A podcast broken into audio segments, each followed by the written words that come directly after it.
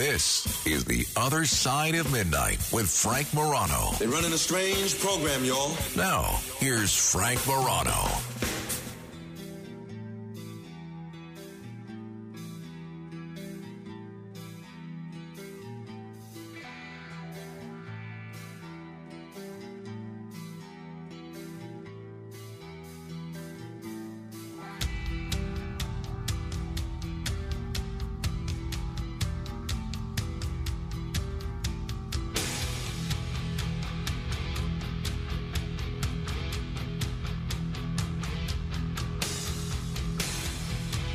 Question for you.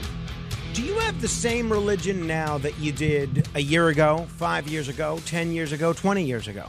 How about the same religion that you had when you were a child? Because there are some very interesting numbers. And it looks like a rising number of Americans are switching religions. I was aware that a lot of Americans were moving towards kind of no religion, nones, N O N E. But I don't know that I was aware of the widespread number of Americans who are admitting that they used to follow a different religious tradition or denomination than the one that they practice now. And what's interesting about this is this is a percentage that keeps growing, according to a new survey. The uh, nearly a quarter of Americans say they used to follow a different religious tradition or denomination than the one that they practice now. This is from um, uh, PRRI, that, which is a pretty reputable uh, polling group. PRRI. This jump in religion switching comes as a lot of Americans say they no longer believe in their initial religion's teachings, or in many cases, disagree with a religion's stance against certain issues or disagree with their approach on LGBTQ plus people, according to this poll. More Americans are also turning away from Christianity and are seeing themselves as unaffiliated with any religion. Those are the so called nones I was talking about. Even as some conservative Republicans, not to make this a political issue, seek to inject religion into public life in a greater way. Uh, certainly, people like Mike Pence are hoping that's his ticket to the Republican nomination. We'll see where that goes.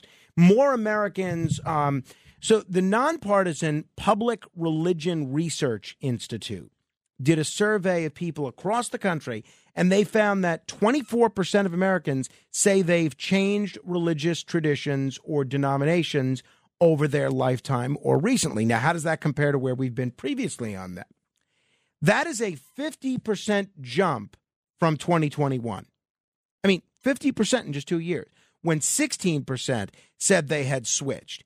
The people who are members of other non Christian religions or religiously unaffiliated were the most likely to say they had switched from a different religious tradition. About one in four Protestants of color, white evangelical Protestants, and Hispanic Protestants say they previously practiced or followed another religious tradition. I am curious if this applies to you. I'm going to give you some some other numbers in a moment, but have you changed religions? And if so, why? What what's made you change a religion? 800-848-9222. That's 1-800-848-9222. This survey of over 6,600 U.S. adults conducted last year showed that the number one reason that people change religious denominations is because they stop believing in the religion's teachings. That's 56%. 30% say it's because of negative religious teachings about LGBTQ plus people. 29% say it's because family was never that religious growing up. 27% say scandals involving leaders in former religion. 18% say a traumatic personal event. And 17% say that their church or congregation became too political. What applies to you, if any? 800 848 9222. I'll be honest, I think I would be a part of this because I grew up and was raised in the Catholic Church received all my Catholic sacraments as a as a youth. But over the last maybe 10 years, I have migrated more to the Episcopal Church for a variety of reasons. I, I am much more comfortable with a lot of the Episcopal teachings on uh, allowing priests to marry, for instance. I'm uh, much more comfortable with where the Episcopal Church is on allowing women to serve as priests. I have never been a believer in the miracle of transubstantiation, even when I was a child and it was explained to me in catechism. And in the Episcopal Church, they don't really teach that the uh, the host, the communion, is the li- literally the body and blood of Christ. It's more symbolically the body and blood of Christ, which I can get behind.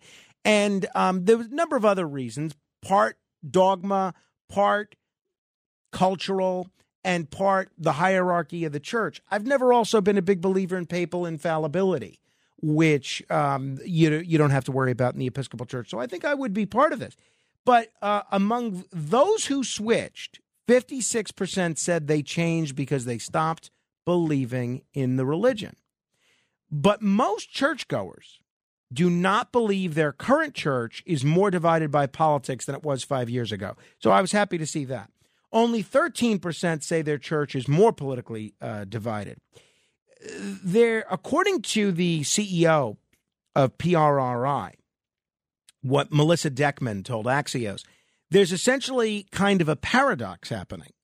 On the one hand, there is more religious churning there are also more people in America who are becoming less Ameri- uh, less religious.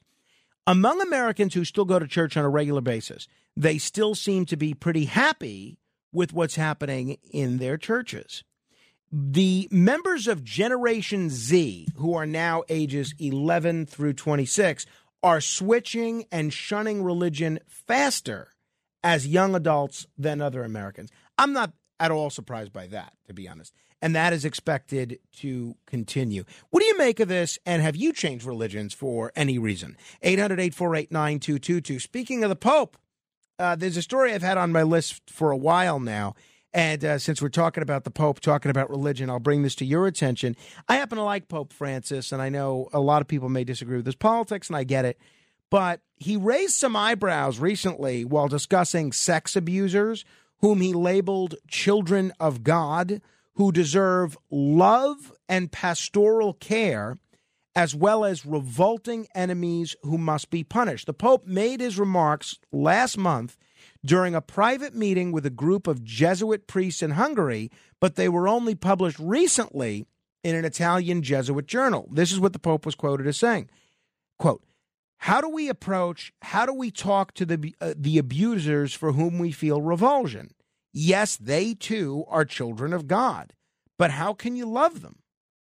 The 86 year old leader of the Catholic Church was responding to a question from a Hungarian Jesuit who asked, The gospel asks us to love, but how do we love at the same time people who have experienced abuse and their abusers? The Pope acknowledged that his the, the answer to this powerful question was not easily at all, not easily, um, not easily at all. That's his words. I'm not misspeaking. Um, Francis explained that a sexual predator was to be content, condemned, but as a brother is still deserving of logic of love and care. There's a logic, a form of loving the enemy that is also expressed in this way, and it is not easy to understand and to live out. The abuser is an enemy.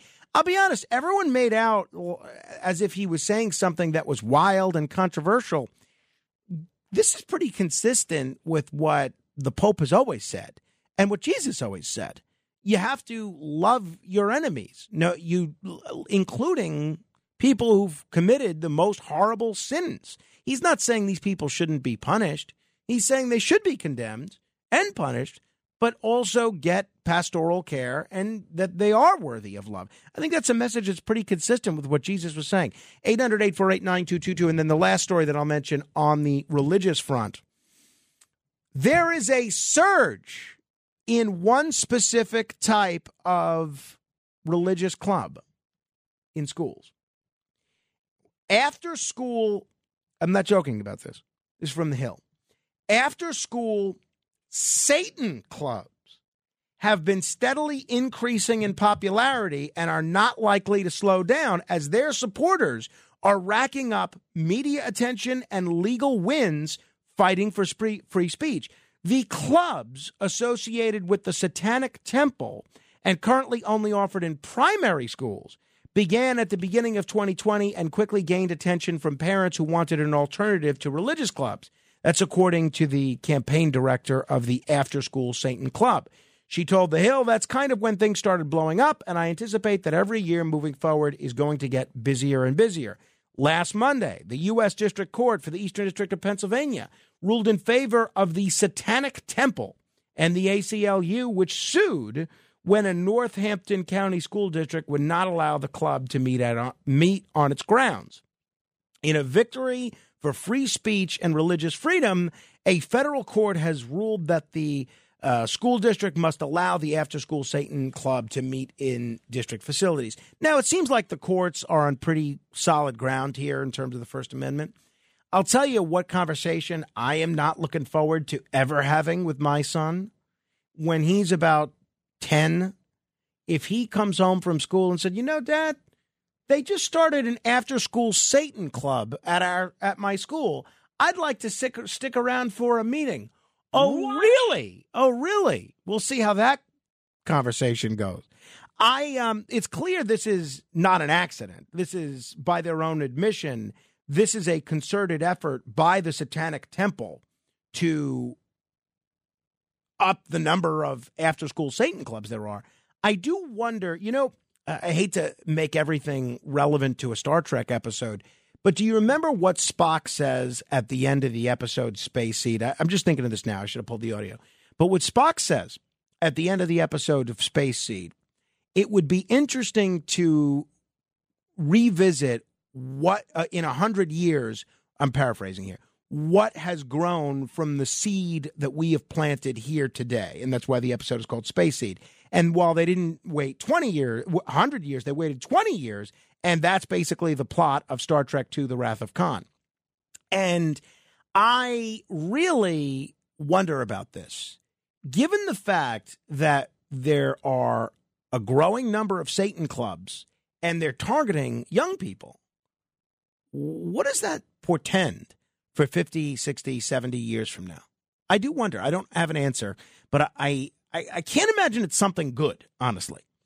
Eh, I, I, look, I'm for free free speech, freedom of expression, freedom of religion, and if they have a right to do it, they have a legal right to do it. But it is not a conversation that I'd like to have with my child saying they want they're curious about the after school Satan club. There's a pretty girl going and you want to go along and see what it's all about. Uh, that is not a conversation I'd want to have. Hopefully, I mean, my son and everybody's son has a firm enough grasp of their own self and their own values and their own religious convictions, whatever they happen to be, that they don't necessarily want to be a part of an after school Satan club, but I guess you never know until you know. All right, 800 848 9222. We have a religion trifecta today. More Americans losing their religion. The Pope says that uh, sexually abusive priests are deserving of condemnation and pastoral care, and a growing number of Satan clubs in after school groups around the country. What does it all mean? Pick uh, a comment on any or all three. 800 848 9222. 800 848 9222. Steve is in Elmont. Hello, Steve. Hi, how you doing, Frank? Uh, great topic. I think about it often myself. Um, I was uh, raised as a Catholic, went to Catholic school, went to Sunday school, was an altar boy. Um, as I got older, I looked into a lot of other religions until I got to a point where I was just sick and tired of religion and was about to quit. But I think science is what has me believing in God even more than religion. So um, I don't know if I have a name for what I believe in now, but I believe in God. I believe in something greater than me. Well, that's and interesting. Think, do, do you do you attend? And it's fine if you do or you don't. I mean, uh, a lot of Sundays I don't end up going to church myself. But do you go to any any church services now? You said you believe in God. Do you, do you participate in any sort of religious observance? No, no, not at all. I'm also I'm also Haitian, so I believe in traditional Haitian and ancestral acknowledgement. Um, I believe in, like I also said, science, God of the universe. So a lot of the books and a lot of the, you know, from um, from Islam to Buddhism Hmm. to Judaism, which is great because I actually just came from my first Jewish wedding. Oh, and Mazel tov. Incre- oh, it was great. It, they turned up so much, and Cipriani, they they had the chair, and the people was up in the air. I was like, oh wow, do we all get a chance? But I found out it's only the Outstanding. that Uh, that's very funny. That thank you, Steve. You know, you don't have to be Jewish to do that. I mean, we did that at our wedding. We had some Jewish friends of ours that uh, lifted both my wife and I, uh, my wife and me, up on the chair. We did the they call it the Haftorah. It was a lot of fun. 800-848-9222. One, have you ever changed religions? If you change, why'd you change?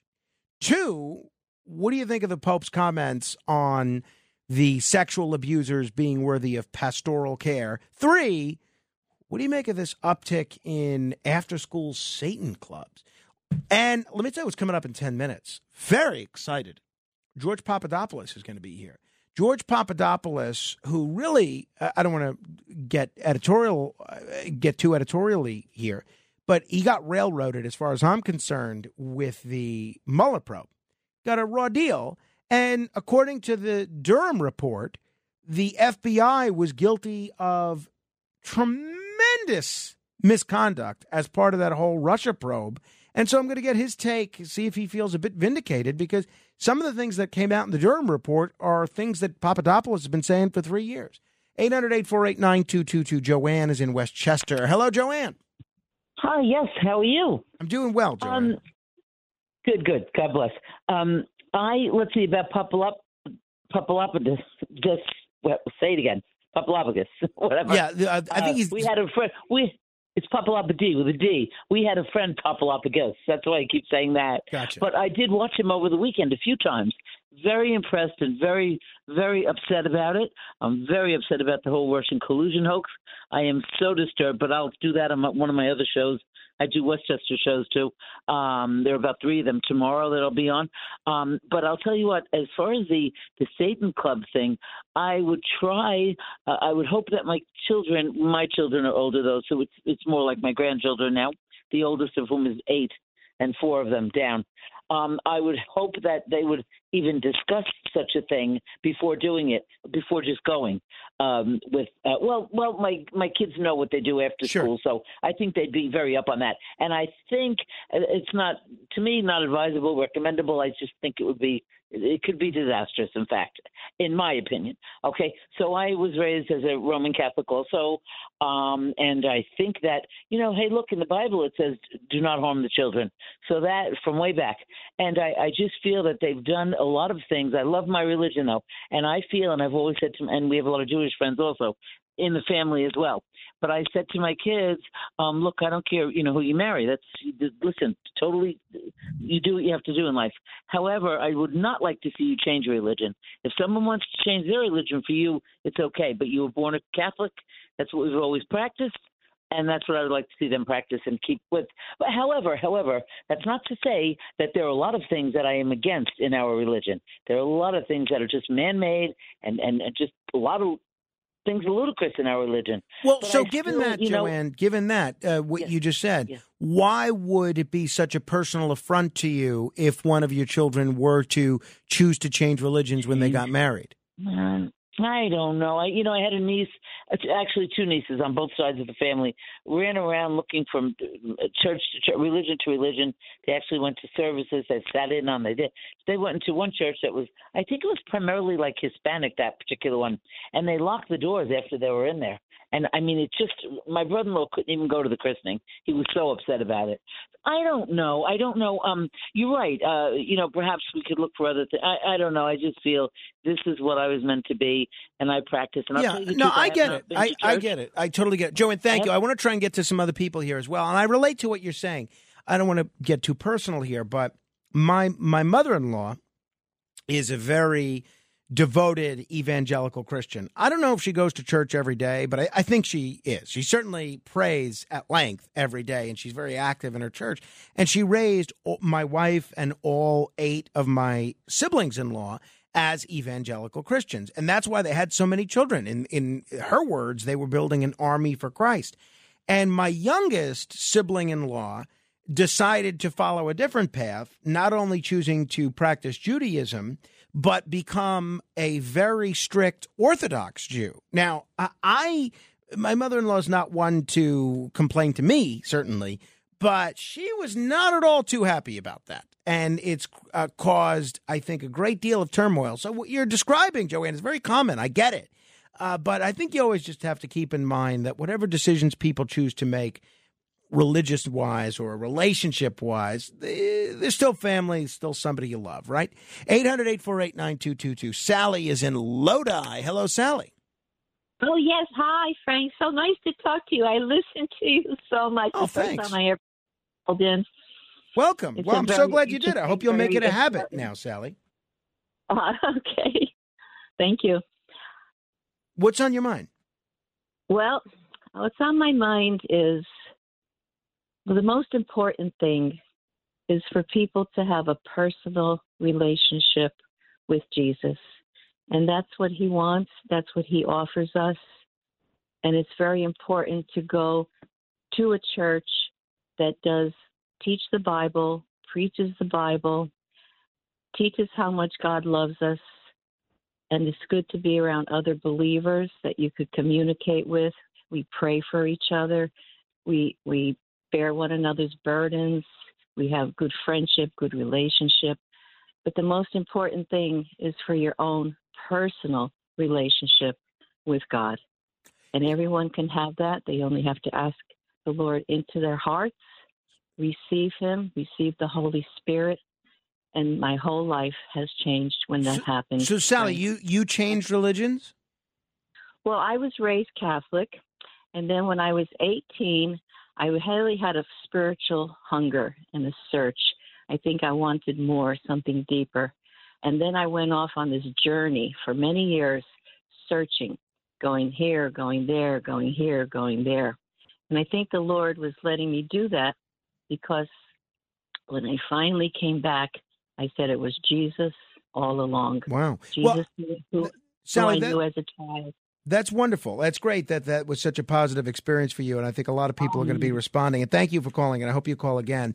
And I'm not being uh, curt with you. I just want to try and get to some other people. You know, I'm reminded in listening to Sally's story. And look, we want everybody listening to this show, whatever your religious beliefs, or if you have no religion, whatever the case may be. But I'm reminded in listening to Sally's story, I'm a fan of pro wrestling, right? And I love these wrestling documentaries. If there's a wrestler that I grew up watching, I love reading their books and following their career. And you know what's amazing is how many wrestlers all have found God in, and specifically Jesus in a similar relation in a similar manner to what Sally described. Uh, if you watch the A and E documentary on Shawn Michaels, same situation. If you watch the A and E documentary on Lex Luger, same situation. If you watch the Ted DiBiase documentary, The Price of Fame, same situation. Although I think those guys were all much greater sinners than it sounds like Sally was. Uh, but uh, if you read Arn Anderson's book, The Enforcer, Arn Anderson, if you read his book, very similar situation. And superstar Billy Graham, who we just lost, we not exactly the same situation because he became a Christian prior to becoming a wrestler, but the whole reason that he chose the name Superstar is because of the show Jesus Christ Superstar. It's not me saying that, that's what he said. And the whole reason he picked the name Billy Graham is because of the evangelist Billy Graham. So it is interesting how uh, people, and I think that was the case with my mother in law as well. I think my mother in law grew up uh, basically as a secular Jew, and she, I think around the time she was a teenager, became uh, evangelical along those similar lines. 800 848 9222. We're going to talk to George Papadopoulos in a moment. Linda is in Brooklyn. Hello, Linda. Linda? All right. Joe is in Queens. Hello, Joe. Yeah, Frank, I'll make two quick points. One, if you want to research what the Pope's saying, there's a there's a Catholic website that has a lot of articles, daily fresh articles, uh, lifesitenews.com. But on the issue of migration, I, I've kind of always done that a little bit, even though you know uh, I was Catholic, uh, you know, strictly. Uh, for example, you know, even when I was grammar school, I read a book on prayer, which wasn't Catholic, and Well, said what was what was the denomination of that prayer book? Uh, it was probably not Catholic. It was probably some Protestant guy. Gotcha. But Okay. like I've always, but but uh, here's one thing: how the guy gave he said be specific in prayer, and he gave the example of someone that pr- was praying for a car, didn't get an answer, and then he named the type of car and the color of the car, and someone you know rang his doorbell and gave him the car. Now I don't believe the story, but I still remember the story all these years later.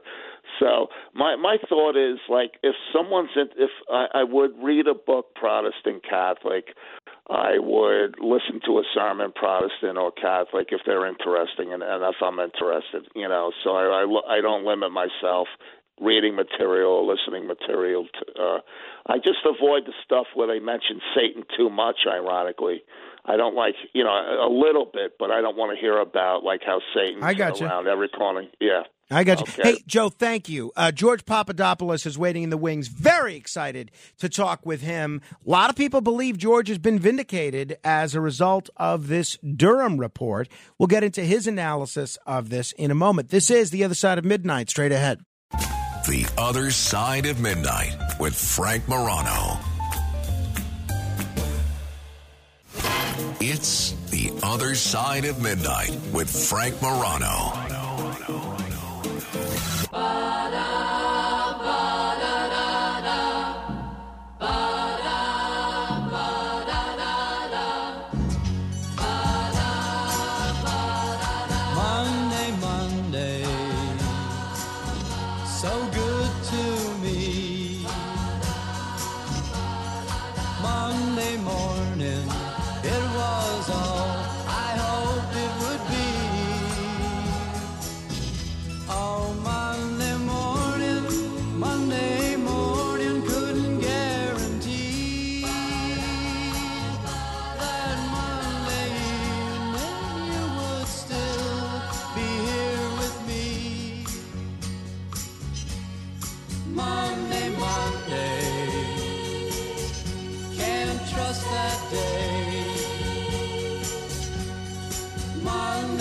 This is The Other Side of Midnight. I'm Frank Morano. I tell you, I have been incredibly eager to chat with George Papadopoulos ever since this Durham report came out. But I actually wanted to make a bit of an effort to read as much of the Durham report as I could. Now, I did not read all 360 something pages of this uh, Durham report, but over the weekend, especially on Saturday with the rain, I did uh, make an effort to go through this. And I think you know kind of where I come from. I look at, I try to call him as I see him. Uh, I uh, don't really consider myself right wing or left wing, but I tried to look at this report as objectively as possible. And even though I voted for Donald Trump, if this was an investigation into, I don't know, uh, whatever, uh, uh, Benghazi, and it showed a similar degree of misconduct, I'd like to think I would be just as outraged. This report is absurd. It, it, the report itself is not absurd. The findings of this report are absurd. This report is, in my judgment, a an incredibly damning look at the FBI. Um, it, there is so much valuable information here, including affirmations about bias and a lot of serious issues at, F, at the FBI. What they were choosing to investigate, how they were choosing to investigate, what they were choosing to not investigate. So, um, one of the people that was sort of a victim of the Justice Department before it was fashionable is George Papadopoulos. A lot of you might remember the name. He is an energy expert. He was a former member of the Foreign Policy Advisory Panel to Donald Trump's 2016 presidential campaign, was prosecuted by Mueller. I think he got ultimately 16 days in prison, ultimately pardoned by President Trump. He's a best selling author. His book, Deep State Target How I Got Caught in the Crosshairs of the Plot to Bring Down President Trump, is an eye opening look into what happens when you're on the receiving end of a uh, an electron microscope that's being conducted by the Justice Department. George Papadopoulos, thanks for staying up late with us. Absolutely. Thanks so much for having me. Been looking forward to this. Well, it, no, the pleasure is all mine. Now, George, your case was six years ago. You were front page news all over the place. A lot of people may not remember the details of your case, and you wrote about it in your book, so I don't necessarily want to go into it in too much detail now. But a lot of people are going to look at the fact that you pled guilty to a charge of making false statements to the FBI. There's a lot of people out there right now who I'm sure think you're still some sort of a Russian stooge, when the reality is, I think I say a lot more pro Russian things on the radio than you ever did. But just explain to folks who may not have read your book or followed your, your case if you weren't colluding with the Russians on this uh, presidential campaign, why would you have lied to the FBI? And if you didn't lie to the FBI, why would you plead guilty to a, a crime? Yeah, that's uh, that's a really good. Uh, those are really good questions. So uh, first and foremost, um, the president himself has recently been indicted. His house was raided. His uh, campaign chairman uh, was sent to solitary confinement. His uh, current accountant is serving time in Rikers Island, I believe. General Flynn, others, uh, you know, the, the list goes on and on.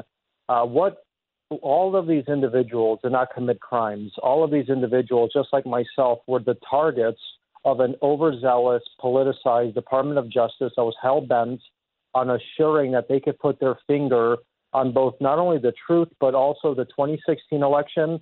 And as we saw with revelations coming out, the 2020 election with the suppression of the Hunter Biden story. So the point of why I was forced to plead guilty is because when you're uh, designated to be one of a handful of fall guys by a weaponized federal apparatus that wanted to assure that President Trump would likely be impeached and removed with over with probably over a year into his administration, you don't have many options. At that point, uh, the entire media apparatus was uh, colluding with the FBI with this narrative that the president was a Russian stooge, that I was a Russian stooge, that we were all colluding. And uh, as you can imagine, with uh, 98% Democrat voters in Washington, D.C., I knew I would never get a fair trial. So I decided I'm going to lose the battle to win the war. And what do I mean by that? Winning the war eventually means getting the truth out. Immediately upon my name going public, I believe in October of 2017, a couple months uh, thereafter, my then girlfriend, now wife, started going on television. George Stephanopoulos, Hannity, Tucker Carlson. She started to say, "There's a lot more to this story. This was a setup." People started to question things. Then uh, I think there was an investigation in the House led by Devin Nunes. He started to get information out there. That's when the Spygate narrative emerged. That's when President Trump finally went on offense, and that's when he saved his presidency. So that was a, a quick summary into what it feels Sure. like to be in the crosshairs, but also to fight back as well. Yeah, and uh, if people want to hear the whole story in some detail, you you put it all out there in your book, Deep State Target, which I've read. Which uh, even if people aren't conservative or Trump supporters, it's a really a fascinating look into how some of these cases get made and the pressure that there is when you're being investigated to plea. So just to be clear. You did not lie to the FBI, but this was a strategic decision on your part, and you knew that you would uh, be able to tell your story in the fullness of time and um, not have to spend a substantial amount of time in prison if you took the guilty plea route. Well, look, you know, it, it, uh, it's impossible to lie about a non-crime, right? I mean, Right. when the when the Department of Justice uh, invents evidence and fabricates evidence and sets people up, and then goes to a federal court and a federal judge and says this X, Y, and Z is all real, when they know they're lying to a federal court, like Durham proved, then it's impossible for me to have lied. I mean, basically, I was uh, entrapped uh, and I highly recommend uh, people to you know read the book and you could understand exactly how that entire process was laid out. But the same thing happened, you know, with others, including Roger Stone, where they convicted him of lying to Congress when he couldn't possibly lie about something that never existed. So it was a, a disturbing uh, strategy laid out by the DOJ to catch people in these very bizarre perjury traps at a chaotic time during the Trump administration. I had just been at the um, at the inauguration, and then uh, I left to go back to Chicago, basically uh, to go visit family before I was expecting to go back to Washington D.C. And I'm caught off guard at eight in the morning with uh, two FBI agents at my house. You know, I didn't even ask to get a lawyer. I go to talk to them because I'm just, you know, a patriot. I love this country. I didn't do anything wrong, so I thought there's no way that the FBI is looking to set people up. They just want information about any national security issues. And I was more than happy to oblige them. And then later you find out that they're texting one another. Oh, we got this guy. We got him to say exactly what we wanted. Me, just like they did to Flynn with a with a declassified Strzok text. Get him to lie. That's the whole point, and just screw over Trump. And that's unfortunately the situation why the FBI has lost so much um, uh, credibility in the face of the American public today. So there was a three years ago, four years ago, the Department of Justice Inspector General had a report that identified a lot of problems back then with the FBI probe. They said it was dysfunctional. They said it was rushed, but the inspector general, they said at the time that they denied that there was any evidence of political bias or that the department did not have reason to open the probe when it did. The Durham probe goes much further. Uh, they identified a lot of those same shortcomings that the inspector general report did, but they do seem to indicate that a lot of these errors, a lot of these omissions were at least in part due to uh, political bias. This really does go hand in hand with what you've been saying since uh, I met you five years ago and, and read your book six years ago. Um, is there anything that surprised you? About the Durham report? Anything that was included that you were unaware of? Anything that was not included that you expected to be in there? Yeah. Okay. So uh, first thing, uh, the two major distinctions between the Durham uh, conclusions and the IG Horowitz's conclusion is first, IG Horowitz says that there was a basis and evidence to support opening up an investigation. Durham overtly refuted that premise where he said that there was absolutely no foundation, no evidence whatsoever, and that there should have never even been an investigation launched by the FBI. Uh, the second thing that uh, Horowitz said was that there was no political bias, like you just mentioned, that the FBI are just you know a bunch of uh, choir boys and you know that are not involved in uh, you know calling. They, they, they basically that they just called balls and strikes and that they had no uh, a bias whatsoever towards Clinton or, or Trump. While Durham, on the other hand, found that there was a two-tiered uh, system, uh, including you know how they vetted information, how they opened investigations, and how they uh, you know continued investigations into both the Clinton Foundation and the Trump campaign by using this uh, overt bias, which uh, obviously was was front page news once the Peter Strzok and Lisa Page text messages uh, went public and when Mueller testified, when Jim Jordan was asking him about it, about them saying we have to stop Trump. So these were two major uh, distinctions between the two reports. Now, regarding evidence that I was shocked was not added into the Durham report, which should have been, was about two individuals, Joseph Mifsud and Stefan Halper. Joseph Mifsud is this overseas professor from Malta that I was meeting in Rome and London, who, uh, according to Comey and Mueller, and even Durham uh, was somehow involved in a conspiracy. Durham traveled to Italy with Barr, and that's how, uh, after they learned from the Italian government why this person was meeting with me, that's when Durham's probe actually became a criminal probe in nature in 2019. So when Durham didn't add him at all in the report, that was very suspicious. And hmm. the only conclusion I could draw for why he didn't add this person, being that he's the one that actually resulted in Durham's probe, becoming criminal in nature is that he's part of an ongoing criminal investigation that likely is targeting uh, individuals in the FBI. And the reason I say this is because while it wasn't covered properly in the mainstream media, about two months ago, Peter Strzok's boss, Charles McGonigal, was arrested at a New York airport on a series of federal charges, including foreign uh, influence peddling. This also wasn't mentioned in the Durham investigation or the Durham probe. So I think the reason you didn't see this stuff in his probe is because Durham knew one of two things. One, he couldn't win in a D.C. court. And two, if he did levy any recommendations for further prosecutions or added some of these other names who might or might not be part of ongoing investigations, he would lose credibility and uh, they would be tainted in the court of law based on how the liberal media attacked Durham. So uh, that's uh, what I'm predicting moving forward.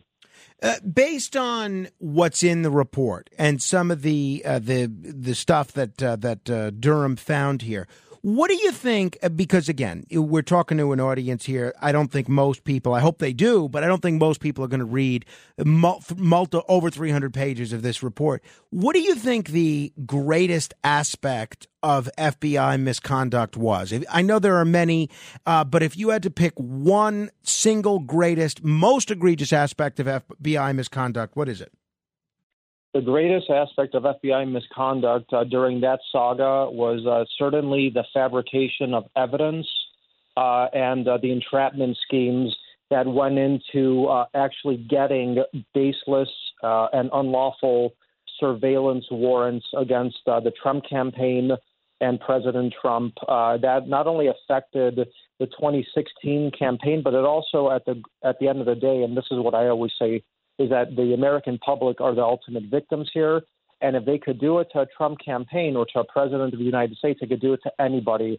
And if they weren't held accountable in 2016, they could then do it again in 2020 and any potential future uh, elections moving forward. And that's exactly what happened when the CIA officials ended up writing this uh, fake letter to suppress a Hunter Biden story that likely tilted the last election in 2020 to Biden. So this is the biggest issue. It's uh, how they were able to manipulate not only fake evidence, but then collude with the mainstream media to propagate this uh, this fake narrative to confuse American people uh, and just to really uh, you know violate civil liberties. So I think that's the major conclusion of what Durham uh, showcased here is that the American people at the end of the day were the ultimate victims. Maybe you uh, can't know this, but I'm betting you have a hunch.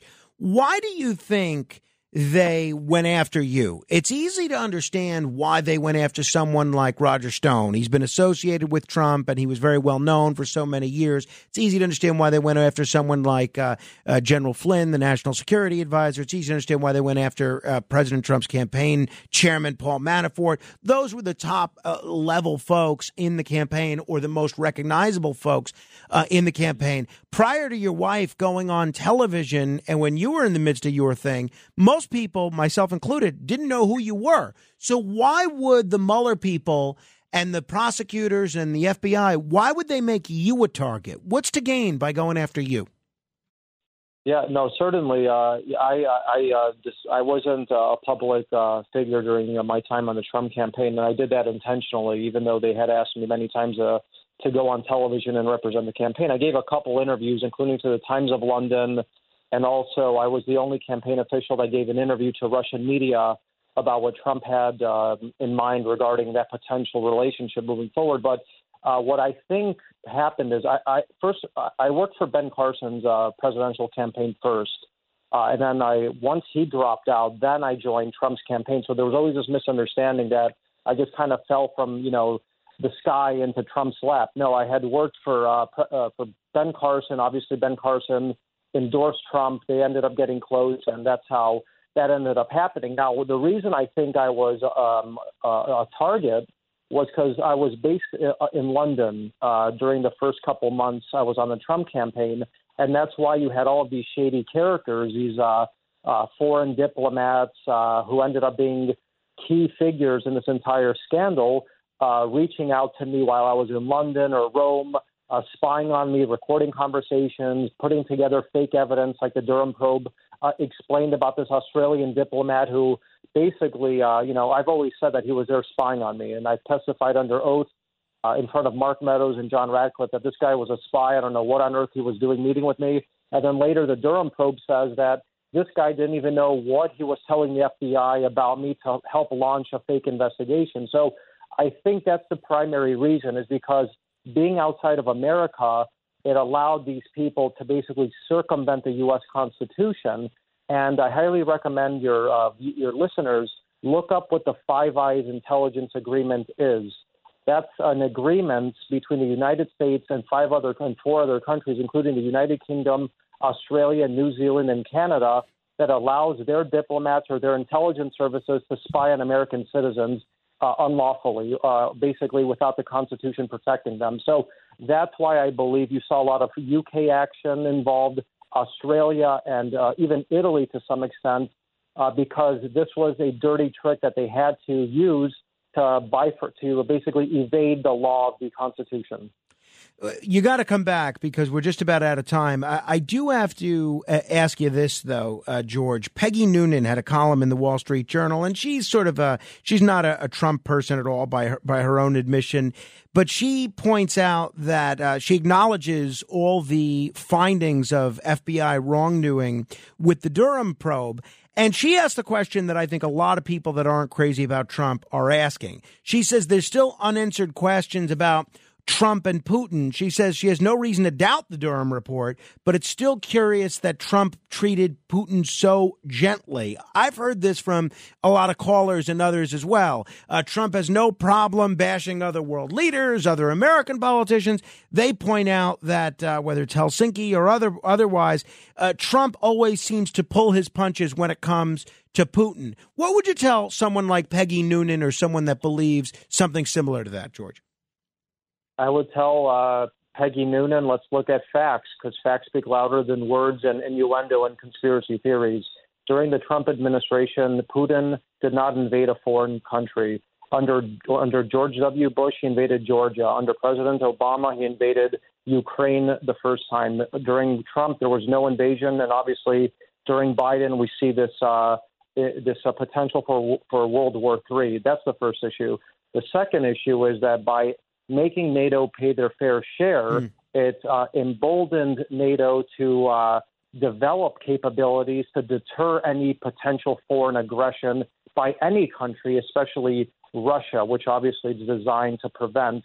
And third, and most importantly, because as you mentioned at the beginning of our conversation, I am somebody who started off my career in the energy industry. That's what my added value was to these presidential campaigns and what I still do to this day. By unleashing the American energy renaissance in this incredible country we have and shipping American natural gas and oil to Europe and to other foreign governments and allies around the world, it allowed them to wean themselves off both Russian influence economically and politically while bringing them closer to America. This is not somebody who is a Russian stooge. This is somebody who just basically put America first, but by through his actions was able to deter Russia's aggression and checkmated Putin, unlike any president in modern George, American I, history. I So- appreciate the time uh, this morning. I'd love to talk a little bit more, maybe in the next week or two, about the political scene, what you're up to now, and where you see the country going in the next couple of years. Absolutely. Thanks so much for having me. Thank you. George Papadopoulos, you want to comment on any portion of our conversation, you're welcome to. 800 848 9222. This is The Other Side of Midnight, straight ahead. The Other Side of Midnight.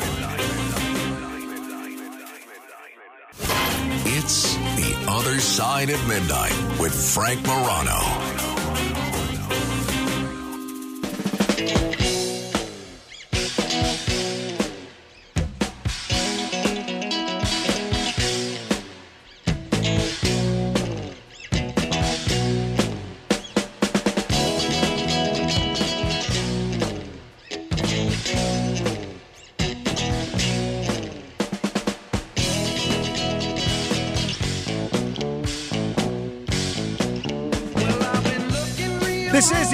Of Midnight. I'm Frank Morano. This is the Steve Miller Band. Uh, uh, this is one of those songs I could kind of take or leave. It's overplayed as far as I'm concerned.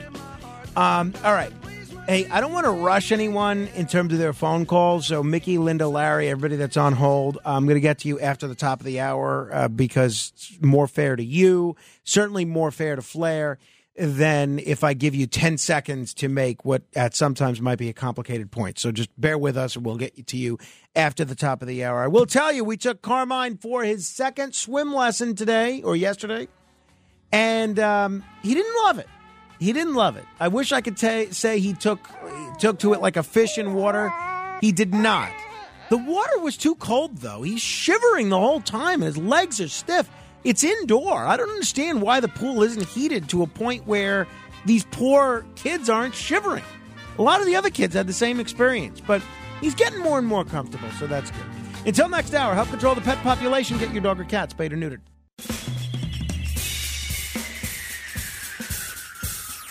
This is The Other Side of Midnight with Frank Morano. They're running a strange program, y'all. Now, here's Frank Morano.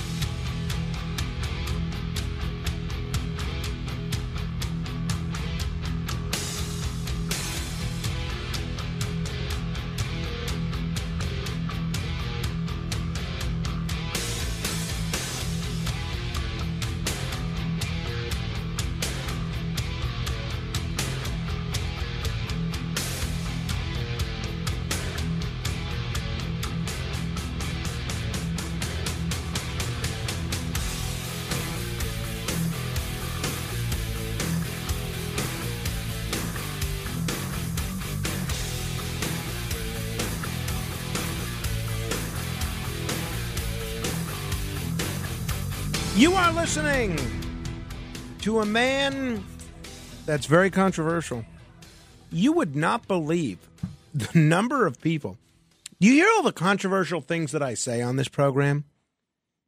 And the number of people over the weekend that reached out to me taking issue with the fact that I said Nolan Ryan was the best pitcher in the last 50 years. I mean, you would think I was the head of the anti Tom Seaver club looking at the emails that I was getting over the weekend. Guys, Oh my God. chill out. They're both great pitchers. All I said was, you know, keep in mind, I have, I try to answer these questions instantly. And the question was, who do you think the best pitcher of the last 50 years was? I said Nolan Ryan. I How gave my dare opinion. you. And you know what? How dare you? I'm sticking with it. So there. Yo, chill out. All right. 800 848 9222. Everyone that's holding, I'm going to get to you in a moment. But what's your favorite position? No, come on. Get your head out of the gutter. That's not what I'm talking about. I'm talking about your favorite position to sleep in. What do you do? I um I go every every which way. And I what ends up happening with me a lot of the time is I start out because they I always thought that the best position is to sleep on your side. And I start out sleeping on my side and I always end up sleeping on my stomach. And an interesting thing happened. You know, it's funny. I talked about this with Daniel Barone, who's a sleep expert, Dr. Daniel Barone. He's a sleep doctor. We talked about this in uh, September of 2021. Let us go back in time, shall we, to September 12th, 2021, when we talked about the different sleep positions and what they supposedly do for you. I, you know, what I usually recommend people do is is go and go to bed in kind of the fetal position, right? So on their side, you know, there's a reason fetuses sleep that way. On their side, with their head and neck supported by a pillow, so they're not the head is not kinked one way or the other. Uh, maybe the hips and knees flexed, maybe a pillow between legs for comfort, you know, in that in that fetal position. Uh, the reason why I say that is because being on on the back, being supine, that's the worst position for somebody with sleep apnea because the tongue, with in its relaxed state, is going to be much more prone to fall backwards and close off the airway, right? So uh, most patients with insomnia, with uh, with sleep apnea rather, will tell you, you know, I really can't sleep on my back. It's just very uncomfortable for me. My my body kind of doesn't won't, won't let me do that because I think on some level they know that they really have problems on their when they're on the back. Sleeping on the stomach is good for sleep apnea, but you're putting a lot of pressure on the neck and the lower back when you do so. So I recommend trying to be on the side if you can in that fetal position. So I often sleep on my back. Uh, excuse me, on my stomach. And a funny thing happened on both Saturday morning and Sunday morning when I woke up. I just not that there was any major pain or anything, but my neck was was tight. It was just uncomfortable, and I looked at I I felt it as soon as I woke up because if you think about it, basically my body is curled like a I don't know, like a like a pretzel almost. In that I'm face down, but my neck is just being propped up. So you could see it's sort of my neck is kind of twisted because I'm on the the pillows, and it's a good pillow too that I have. And I came across a very interesting article because I'm interested in this. Uh, because I make an effort to sleep on my side, and then I just always end up on my stomach. And I just, I don't know, I love it. It's comfortable. But I read a very interesting article on this in popsci.com, popsci.com. And it says, as of one, it says a lot of people are in pain. A 2018 CDC analysis showed that about 50 million Americans cope with chronic pain every day. While everyone's suffering is different, there are many sources of pain as people. Um, how you sleep plays a critical role. And apparently, most Americans sleep on their sides, according to the National Sleep Foundation. Now, that's in line with what Dr. Daniel Barone was saying in terms of avoiding sleep apnea. But while many of them presumably do it without pain, this is not the best way to sleep. Evidently, and I'd not heard this until I read this article, it can cause shoulder and hip pain. On top of that, several studies have shown sleeping on your right side, which is my favorite side to sleep on. I do, I know they say you're supposed to sleep on your left side, that's better for you for everything, but sleeping on your right side, for me, it's just a little more comfortable. I don't know why. But sleeping on your right side can aggravate heartburn. I have heard this. They don't know exactly why, but scientists think that's because lying in this position loosens your lower esophageal sphincter, the involuntary muscles that keep acid from rising up out of your stomach and into your throat. Sleeping on the left side, however, seems to keep the trap door between the throat and stomach shut. So lefty sleepers are less likely to feel heartburn. That's the first thing they tell you. When you have heartburn, sleep on your left side. That's what they tell you. Shelby Harris, a sleep medicine expert and a professor at Albert Einstein, says there's no need to change your sleep position if it's working for you. But if you're waking up in pain, you can take steps to improve your situation. She says side sleepers should buy pillows that are thick enough to support their heads, taking some of the pressure off their shoulders. Side sleeping is hardly the worst of it. Though they're rare, according to this article, 7% of stomach sleepers are likely doing themselves a world of hurt. First of all, I had no idea that only 7% of us were out there, the stomach sleepers. That to me was, I thought stomach sleeping was, I don't know, like 20, 25% of the population. Apparently, I am part of the, the suicide seven, seven, the magnificent seven. 7% of people that sleep on their stomach. Because this position puts pressure on the entirety of their body, they're at risk of numbness and tingling. Now, thankfully, I haven't had that, but uh, again, when I wake up sometimes, my neck is is stiff. And it, it does feel a little out of whack. And if they turn their head to one side or another to breathe, which I do, that further increases the possibility of muscle and joint pain. So if you're a stomach sleeper, what this person, uh, Ms. Harris, recommends is using a flatter pillow to reduce strain on your neck. Other doctors suggest putting a pillow underneath your forehead to elevate your mouth and nose. This lets you sleep with your face straight down, eliminating that crick in the neck altogether. That's interesting. It's almost like a massage table kind of a thing where you can kind of just face straight down, but you have some room to breathe. I have not tried that, but I will. But what this article says is different from what Daniel Barone said. This article says back sleeping is best. Apparently, uh, only 8% of people sleep on their backs. If you're naturally one of them, count your lucky sheep. Back sleeping is the best option for pain management as it allows your body to rest in a neutral position, which is great for reducing aches. Now, I read this article yesterday and so I took a nap yesterday afternoon, I think when my son was taking a nap. So I said, let me try this because I've slept on my back before, and I stopped because Rachel complained uh, that I snored a couple of times, especially after drinking alcohol. I would I would snore, and usually if you sleep on your stomach, you don't snore. So I think that's why I initially made the change. But I said, let me sleep on my back. If that's what this article recommends, so be it. And I sle- slept on my back, fine. So I don't know if I should uh, make the transition to back. I don't want to do that on the nights when I'm sleeping with Rachel because I don't want to elevate the snoring risk. But um, according to this article, it not for sleep apnea, but for aches and pains, back sleeping is best. So I'm curious what you do. Over the last 24 hours, I have been asking everybody that I've encountered about this. And I've gotten a whole bunch of different answers. My wife sleeps on her side. And she said, I don't know how you do that, sleep on your back. I don't even know how you are able to make that work. Your, your neck is all wrenched. How do you make it work? So, how do you sleep and why? Is it a concerted effort that you make? Or is it just what happens? I'm a little bit of both.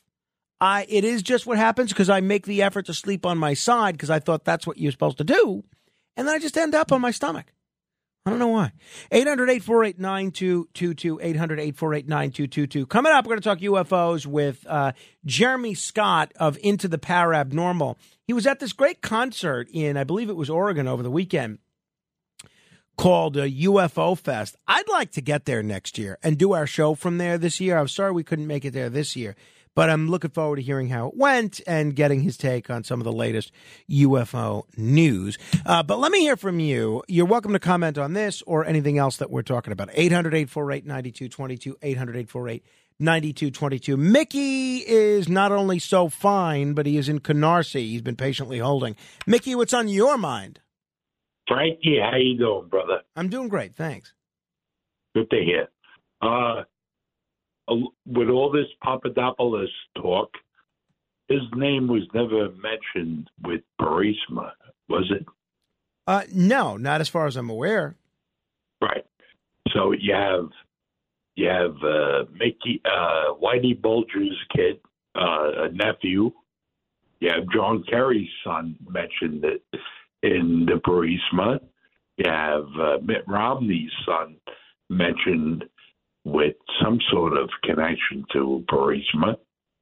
It is mind boggling. It is mind boggling who the, these dirtbags are. Yeah, and uh, Frankie, I, I, I'm so happy that you're out there and discussing all this. Thank you. I appreciate that, Mickey. And I, I try not to do it in a partisan way. I'm very open about what my opinions are on certain subjects, and I disclose those to you. But uh, honestly, if this was an investigation, uh, an FBI probe into, uh, I don't know, the Clinton Foundation, and this had gone this same level of misconduct and bias, I'd be saying the same thing. Honestly, I'd like to think I would. I hope I would. But um, the uh, just one quick note on the Burisma. There is a story there, but the scandal is influence peddling. Um, the scandal is the sons and relatives of all these politicians getting lucrative jobs because of who they're related to. Everyone always uses that. Oh, Whitey Bulger's nephew. Whitey Bulger was, of course, a gang leader and a no- notorious criminal. So it sounds very salacious, very shady. Whitey Bulger's nephew. Now, Whitey Bulger's brother was Billy Bulger. Who was Billy Bulger? Billy Bulger was the head of the Massachusetts State Senate for a long time, the most powerful Democratic politician in Massachusetts for years. And then he went on to become the head of, I believe it was the um, University of Massachusetts or Boston College, one of the major universities out there. So Billy Bulger, Whitey's brother, was a power player, right? So the reason they hired Billy Bulger's son is because he was Billy Bulger's son and he had a lot of influence with his father and state government in Massachusetts. It was not because of um, of anything having to do with Whitey Bulger, as far as I can tell. 800 848 9222, 800 848 9222. Linda is on Long Island. Hello, Linda. Hi, Frank. Um, I, I don't want to waste time, but quickly I'll answer your question. Thank you. I do sleep on my back, and anywhere uh, wherever I can, but I cannot sleep on my stomach because it hurts my breasts. Okay, that's the end of that. Okay, I called about. I heard Giuliani this morning discussing the Durham report. Now he says, you know, the whole thing. Of course, this whole thing, all this that cost this country so much money, and how many people were hurt, as your guest. How many people were hurt by this, and and people became enemies. Everything happened because of this. And he said the report actually says this whole thing was because of Hillary Clinton's 33,000 emails cover up. You know, this your story that, you know, don't look at me, look at him. So they did that. They used the thing about Trump, all of them, just to get out of her crimes. Um, now, it came out seven years later so legally, they can't do anything about that. But Giuliani said we do have one thing that our country can do. We can do a. He said it's legal to do a RICO case Yeah, civil because RICO, all civil of them, right? Because all of them they have evidence. Now the report has the evidence. You know, everybody just knew about it or talked about it, but nobody had evidence. Now they have the evidence, and the whole thing with the, you know, like you said, the Clinton Foundation, the whole thing was phony. Her whole thing, she's just a big phony, Hillary. But why did our country have to go through all this, right? Just for this?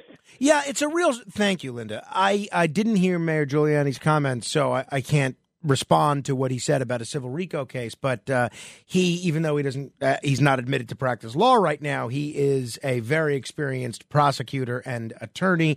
So I'm not going to, I'm not going to co- try to correct anything that he says about legal knowledge. I'll defer to his expertise on that.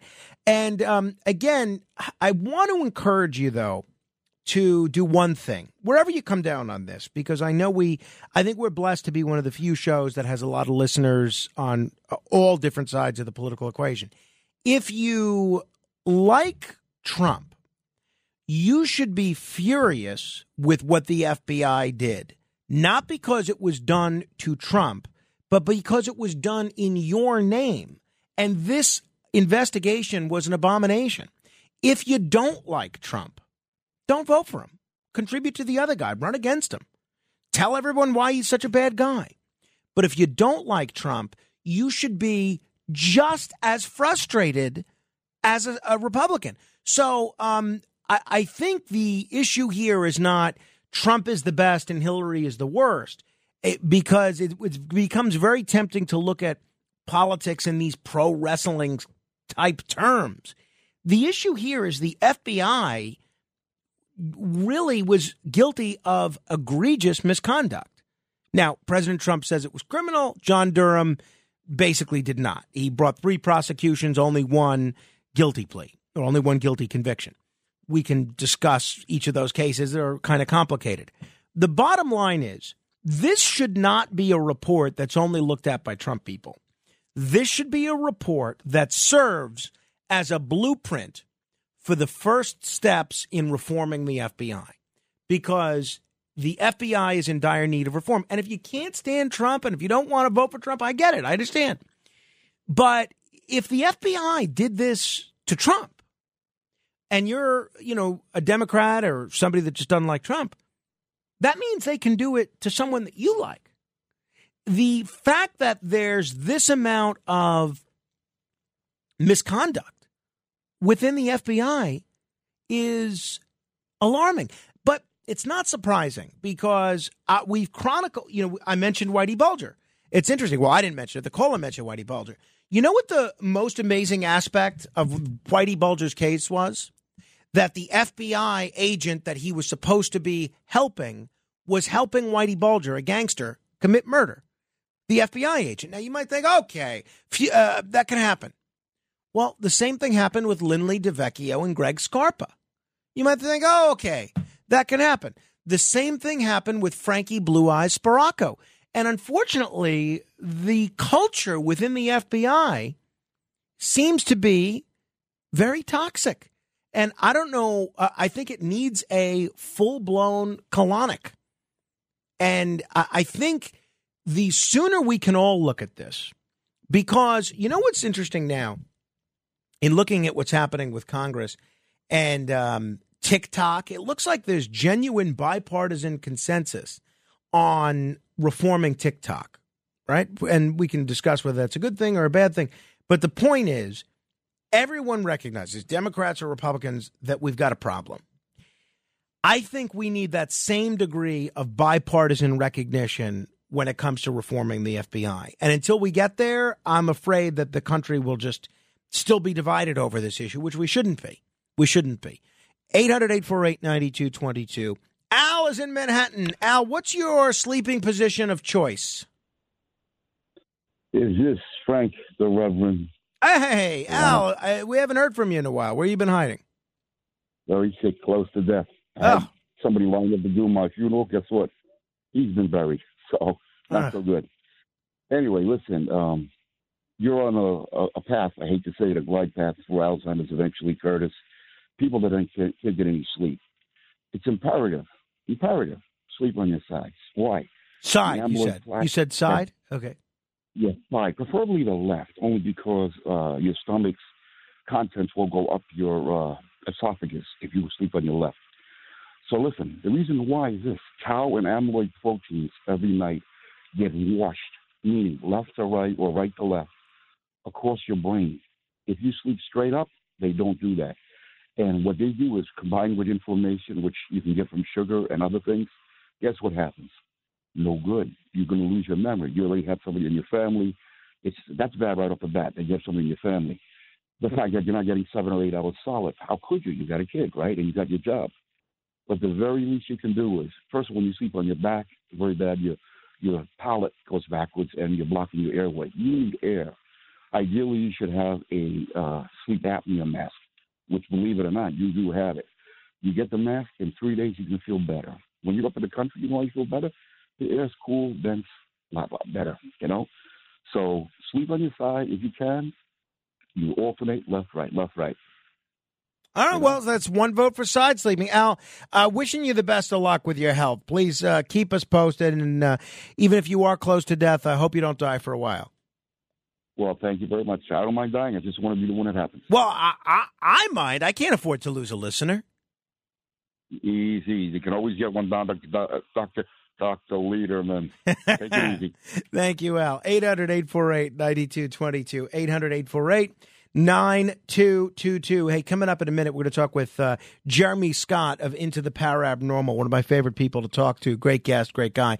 Kathy is in uh, the East Village. Hello, Kathy. Frank, hello. Okay, sleeping. I sleep on right side or left side, but long story short, I have I had um I could hear my heartbeat in one of my ears. So this went on for yeah for years and years, and I had all these tests. And turns out I needed a complete mastoidectomy, where they cut the back of your ear and mm, rearrange some uh, muscle stuff. Oh, and this my. that. That sounds awful. Un- Unbelievable, unbelievable. Anyway, but it actually did work. Oh, so the heart, heartbeat went away because it would never stop. But I got sick recently with like a f- very bad flu, cold, COVID. I don't know what it was, but a lot of fluid got um, collected on that same side where I had the surgery. And this is just I'm telling.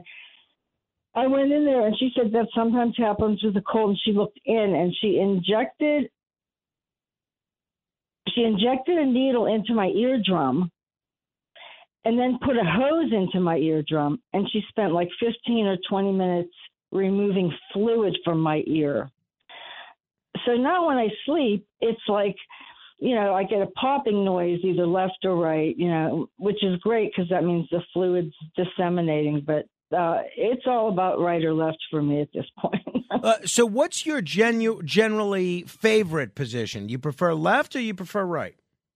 Well, because of the popping stuff that goes on now since I had the fluid, I have to say, you know, I always I like to start on the left, but then I can't hear the radio quite right, so then I turn over to the right. No, So no, no. We need you. We need you hearing that radio. Make that your Oh, priority, yeah, Kathy. so I usually start at the left and then I turn to the right to hear the radio. So, um, yeah, it's mostly right till I fall asleep. Then who knows what? I don't know. All right, thank you, Kathy. Best of luck to you. I, I, I'm glad that mess, that that uh, procedure that you had went well.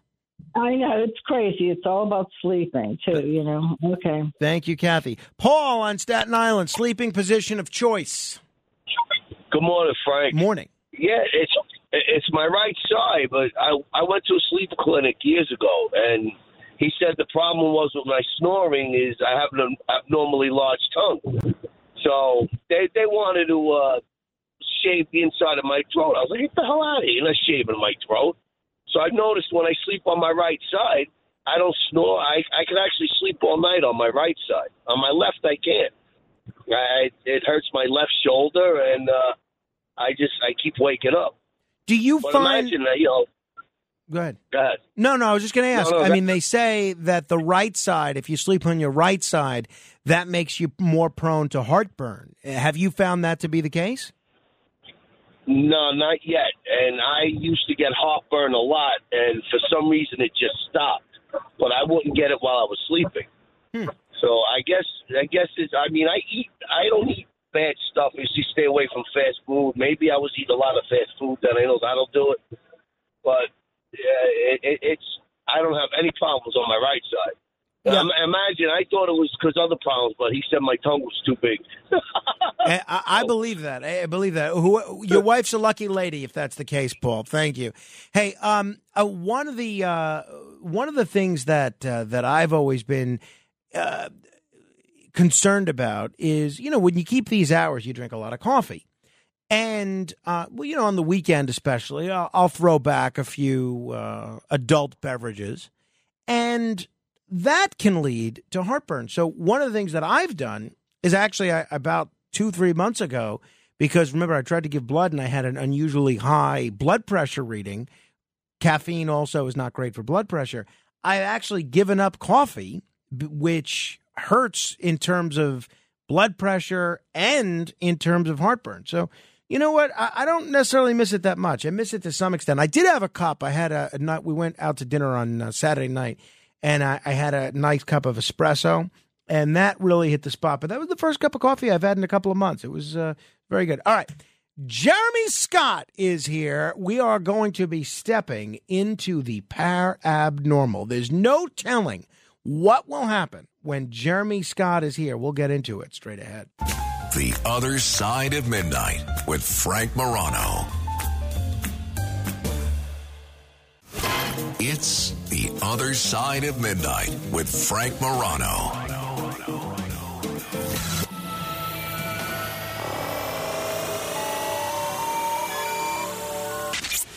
The Other Side of Midnight presents The Midnight Files. Midnight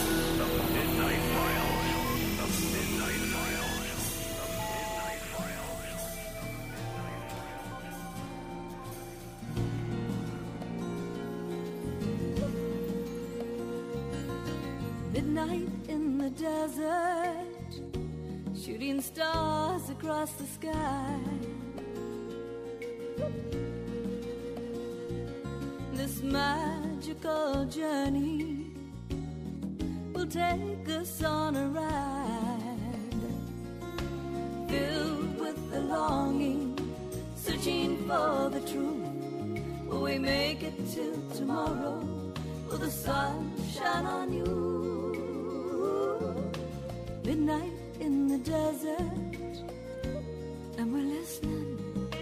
This is The Other Side of Midnight. I'm Frank Morano. I continue to believe that one of the most fascinating stories that has been underreported, particularly until recently of our time, has been what is going on with what we used to call UFOs and what is now generally referred to as UAP. So I try to uh, cover as many stories related to this as I possibly can. We try to have the greatest guests that we can find, the greatest experts.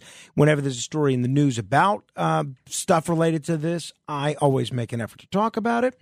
And I'm occasionally asked, because look, we're only on four hours a day, but I'm occasionally asked, well, what other shows are out there that are worth listening to? What other shows or what other podcasts are worth checking out if you're interested in this sort of thing? And immediately, the first one that always comes to my mind is Into the Parabnormal. Jeremy Scott is just tremendous. He is a terrific host who I have stolen more from than absolutely anybody. You can check out his show at parabnormalradio.com. And I was particularly envious of him this past weekend because he was at UFO Fest in Oregon, which uh, looked like a real rocking good time and an interesting time and a thought provoking time. I figured we'd check in with Jeremy to see how it went and use the opportunity to see what's happening in the world of ufology. Jeremy Scott, it has been too long. Welcome back. Hey, Frank. Hope you're doing well. It's very kind of you. I'm uh, very flattered by that. And uh, yeah, you you hit on a couple of good points here, and and you're right. UAP is the new term. You know, unidentified flying objects are kind of yesterday's news. And nobody really talks about flying saucers anymore because these things aren't saucers. As we know from our government, you know, most of these things are like plasma, like orb beings. So these, these may not even be craft, which is even more fascinating to me personally than, say, something like a flying saucer because it, when you're talking about aircraft, uh, you wonder, well, who's behind it? Well, what if we're not talking about aircraft? What if we're, we're just talking about these blobs or these anomalies or these orbs or plasma balls, however you want to call them? Uh, to me, uh, that indicates that there is something out there. No, I, I well, certainly would agree with you. Uh, get, first, well, I want to pick your brain on a few items in the news, but uh, tell me about UFO Fest. Uh, I'm sorry that I couldn't be there myself this year. I'm hoping to get there next year. As far as you're concerned, what were some of the, the highlights? What were the what were the key components? Travis Walton, uh, who we all know from the Fire in the Sky sure. movie, the the Hollywood, or at least his story. Uh, it, I think it really made his story uh, hit the mainstream. Now, of course, it's Hollywood, so there are inaccuracies, and of course, he's got his own film, Travis: The True Story of Travis Walton, which was uh, screened at the film. And, um, you know, I've talked to Travis on the phone before, I've talked to him on the show, but uh, this time was my first time actually meeting Travis in person, and I was so gracious uh, that, that he came on the show. And, and, um, you know, talking with these people in person is is a whole lot different than talking to them on the phone or or whatever it, it is because you're able to look into their eyes. You're able to hear in their own words. And for somebody like Travis Walton, who could have very easily just kind of caved under the pressure or wilted away because he's been met with a lot of criticism over the years, and you know the debunkers have have hit him pretty hard, slapped him in the face, uh, maybe literally, but hopefully not so literally over the years you know, you got to respect a man who still 50 years later after this encounter is still pushing forward. And I asked him, you know, why why do you do this? And he's like, because if I can help even just one or two people which of course it's far more than that. But if I can help anybody understand what it is that I went through, you know, that's what he wants people to take away from this, uh, you know, from his appearances. Yeah, and that... so Travis Walton, you know, one of the uh, credible um, alien abductees um, of our time. I'm sure everybody's familiar with the story. You know, Beam of Light, Snowflake, Arizona, 1975, out near the Sitgreaves National Forest after a really rugged day of logging, uh, doing some really, really hard work. And they were behind on the contract, so they'd put in some extra hours. And here's this you know this light that comes through the forest. And of course Travis makes the the gutsy decision to get out of the vehicle and to go in pursuit of it and then is zapped by this beam of light and and carried up onto the spaceship. He believes uh he was actually healed uh because for all intents and purposes he he was dead when he was struck by that beam uh, wow. Uh, yeah, I am uh, looking forward. Was there a, a, podcast recording of you and Travis Walton in person at the UFO Fest? Absolutely. And we wanted to do video as well. Uh, we don't usually do video, but when we go to these live events and when we go before the crowd, I think it's absolutely paramount that we have a live video stream. So you can go to my Facebook page, Into the Parabnormal with Jeremy Scott, and you can watch the the broadcast as we streamed it live this past Friday. And of course, there's the podcast version out there as well, uh, which is on all the podcast apps. and you can listen to it, uh, you know, from Travis in his own words, and I would highly recommend it. That's terrific. I, I'm looking forward to listening uh, to that. I've heard some of the other interviews you've done with him, and uh, you always I know the story very well, but you always manage to get something something new out of him uh, that uh, that I've not heard before. People just tuning in, we're talking with Jeremy Scott. He is the host of uh, Into the Parabnormal. You can go to the website parabnormalradio.com to check out the podcast. Hey, uh, let me ask you about this. These comments from the from Sean Kirkpatrick. Sean Kirkpatrick uh, made some very interesting public remarks, and a lot of the time these Pentagon officials aren't so candid publicly. But in a new research paper that's still in draft form, the uh, Sean Kirkpatrick, who if people don't know, is involved in the Pentagon's All Domain Anomaly Resolution Office, or AARO for short. But what uh, they said, these Pentagon officials said in this draft document, was that aliens could be visiting our solar system and releasing smaller probes like missions conducted by NASA when studying other planets. I thought that was pretty interesting. What did you make of these comments, Jeremy?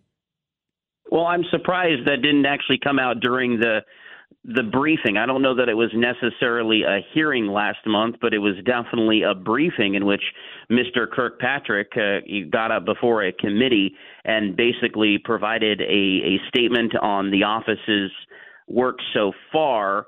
Uh, but they had previously stated after the hearing uh, a year ago, last May, that they were not ruling anything out. And, and I think uh, there's a couple of reasons why they have to keep this on the table because if they start to take the the aliens off of the table literally, then that only leaves a couple of possibilities, which is that it's our craft that maybe we have reverse engineered uh, from some contact with extraterrestrials. Either it's a clandestine um, a group of individuals uh, who is behind this technology, or it is foreign, so like Russia or China. Uh, or even you know North Korea, who could be behind this technology, and if you take the the alien possibility off of the table, you really limit uh, your possibilities. And quite frankly, with some of the uh, reports that we've heard from abductees and from experiencers, there's a lot of unknown phenomenon that most people don't even hear about because they don't read books and they don't spend time on obscure websites and they just believe people are seeing lights in the sky uh, or they're seeing strange things that maybe uh, they think we're not privy to this information. But with uh, Mr. Kirkpatrick actually stating the possibility that there could be these probes out there, uh, which could be like motherships, where you could have a massive UFO in the sky and then smaller UFOs uh, basically diverting off from that uh, is actually uh, quite a very, very important thing, a monumental thing, what he said. So thank you for bringing that up. Yeah, no, I'm uh, eager to see where where this goes. Are, are you of the belief that people like Sean Kirkpatrick and other Pentagon officials know the truth about what's um what's out there and what these objects are and are have not yet disclosed it to the public? Or are you of the belief that they're largely as much in the dark as as we are? I think certain individuals are are in the dark, uh, but I think collectively our government knows what's going on. They know since since 1947 and even previous to that that we have been visited, that uh, that craft have landed, uh, they have crashed, that alien bodies have been picked up, that they've been examined, a- and that they've been stored somewhere. I I don't understand why they think we can't handle the truth. I, I as a sci-fi fan, it's like when I watch a movie, my mind is open to that reality. And if our government stood up tomorrow and said we have been visited and we have been visited from uh, for the last 70 years at least, I think most of us would say yeah, we already knew that. And, you know, much like what we've been through over the past couple of years, uh, you know, with, with a pandemic, we didn't need our government to tell us what we knew. As, as to why they can't tell us, uh, perhaps uh, they're worried uh, about you know some of the information being uh, snatched up by foreign adversaries. But I don't believe that we're alone in the fact that if we have been given the blueprints to some of this technology, that we would be the only ones uh, to have been given that. I think if extraterrestrials have made contact, they've probably made contact with uh, you know foreign leaders, uh, not just in the U.S. but elsewhere. And uh, I just think they, I think that uh, they are hoping that we're not as smart as we know we are. Um, I think they are well aware of the situation. Uh, I, I can hope in my lifetime that it happens, and there's actually some promising developments that have been happening in just the past couple of weeks, including uh, whistleblowers, at least six that I'm aware of, who have met with uh, members of Congress behind closed doors who have talked about some of this crash retrieval stuff and perhaps even the alien bodies. There's even been uh, um, an official who was involved at Minot Air Force Base in North Dakota, where in 1966 there was a UFO sighting over the airbase that you know rendered the nuclear missiles basically uh, incapable of launching if they needed to. Basically, you know, turned the switch off. And so I, I think this is all coming to a head here. I want to believe it's coming to a head. Uh, if you ask me in 10 or 20 years, I might change my opinion. But I think this is these are monumental days for ufology. Well, yeah, that is uh, precisely what I was going to ask you: is where you see this going from here. If people are just tuning in, we're talking with uh, Jeremy Scott. You could check out his uh, radio program into the parabnormal. Uh, just uh, type parabnormal. It's basically a combination of paranormal and abnormal into any podcast app, and it comes right up. We are seeing that on uh, next week. I guess it's May 31st. NASA is actually do, holding a public meeting on UFOs slash UAPs. Are there the agency NASA announced they'll be broadcasting a meeting of an independent study team tasked with categorizing and evaluating UAP data. The public can even submit their own questions, uh, the most popular of which will be passed on to the team. Do you think anything is going to come out of this, Jeremy? Absolutely not, because the key part of this is that it is not a review or assessment of previous unidentifiable, unidentifiable observations uh, directly uh, from the the message on NASA's website uh, about the hearing. And you're right, it is coming up next week after Memorial Day, and it is going to be streamed. And this is a an independent st- uh, or a NASA study group that apparently is is going to meet here and then issue a report this summer. Um, you know, the last couple reports we've got, June 2021, and then the one that was released early this year, you know, they actually said a lot. A lot of people, you know, read it or they didn't read it or they read a summary and they they just came away with it like, oh, they're not really saying anything here. But actually, what they're saying is that most of the stuff is unidentified. I mean, now we're at 650 reports. That's the database for AARO, uh, All Domain Anomaly Resolution Office that you mentioned just a little while ago. That's the office now uh, in charge of this, and they have 650 of these reports, and half of them uh, show anomalous characteristics, which means they're unidentified. So why are we not identi- or why are we not investigating the unidentified ones? Why are we uh, showing videos? um, such as what they showed in the briefing just a couple of weeks ago, and saying, "Oh, well, here's this. Oh, but by the way." This is what it actually was. I mean, what's the harm in saying, "Look, we don't understand Mm, of this. course. Uh, wh- why can't they show something that is unidentified?" You know and i'm just pleading for witnesses to uh to be a part of these hearings. I think we've had two now And if there's another one in the next year or something, um, I, I think not, not a lot of people are going to be too kind to those proceedings if they don't include a military witnesses, the pilots who have seen these, uh, either from the cockpit or on radar or whatever the case happens to be, and if they don't include the experiencers, because uh, it was about a year ago that there was a report that our government is aware of people having unplanned or unaccounted for, rather, pregnancies, radiation burns, the type of stuff that we know happens in abductions. So, look, we're primed for this. We're ready for it. When the day comes, I don't think we will not be able to handle the truth. Jeremy, we're going to have to end it there. It's always a treat to talk with you. Uh, best of luck with all your work. I'm listening as much as I can. I appreciate you taking some time to chat with us as well. Frank, you're very kind. Have a great night. Thank you. You want to comment on any portion of our discussion? 800 848 9222. 800 848 9222. 1, 2, 3, 4, 5, 6, 7 open lines straight ahead. The other side of midnight. It's the other side of midnight with Frank Morano.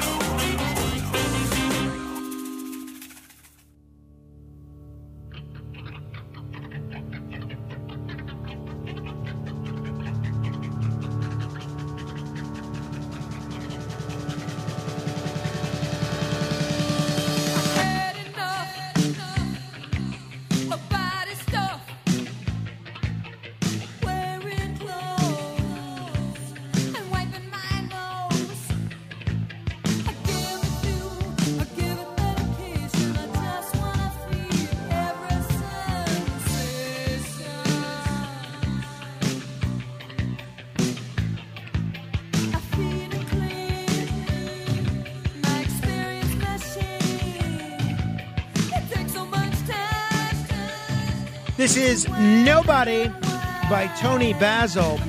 You know, everyone knows Toni Basil uh, from Hey Mickey, You're So Fine, uh, which we sent out as a dedication to uh, Mickey and Canarsie.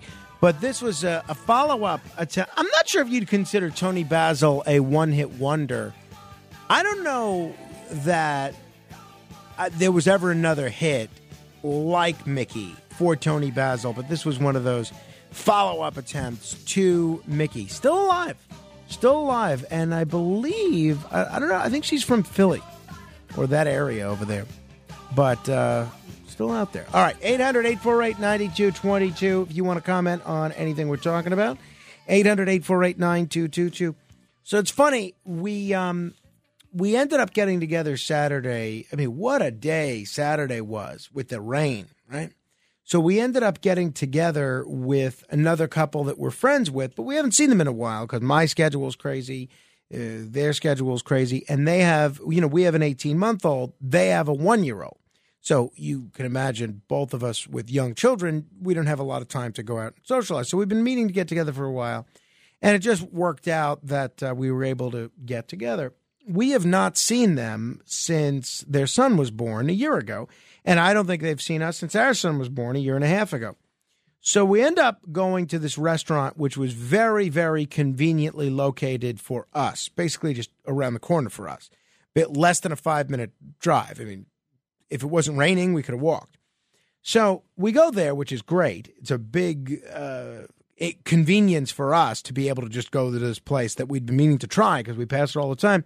And the food was good, really enjoyed it. And then uh, that was the first thing. And then they give us a baby gift for Carmine, who's now a year and a half old. Now, we didn't have a gift for their son, which I felt bad about because their son is just as entitled to a baby gift as Carmine. Not that Carmine needs a gift.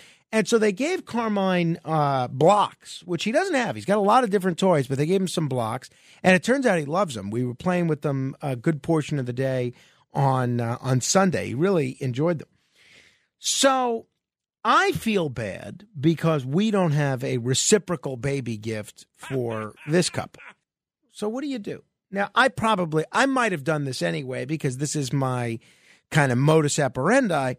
I end up buying dinner for all four of us. Now, so they really did get the better end of that deal because my guilt over not getting them a baby gift led to them getting a free dinner. So, whenever Carmine is uh, walking past those blocks, I say, make sure you play with those blocks, kid. They, uh, cost your father a, a pretty penny in terms of a dinner. But honestly, the truth is, I probably would have bought dinner anyway. But I got less resistance from Rachel because we did not have a reciprocal gift. But we had a good time anyway. It was fun. All right, 800 848 9222. It was rough with that rain on uh, on Saturday uh, in our area, though. We It was the first rainy Saturday where it rained the whole day when it was just so dreary where we couldn't go out at all. And it was the first Saturday, I, as long as I can remember, that we were just stuck home with no major plans or anything. And um, I had one quick errand to run in the the morning. I went to the doctor's office to give the blood that they didn't want to take last week. Ran into a listener there. Big hello to Brian, Brian Hunt, who uh, says he listens to the show every day. But um, it was really a very depressing day in terms of out out not being able to go out. So, all right, um, commendations in a moment. Your phone calls and more. This is the other side of midnight. Until then, keep asking questions.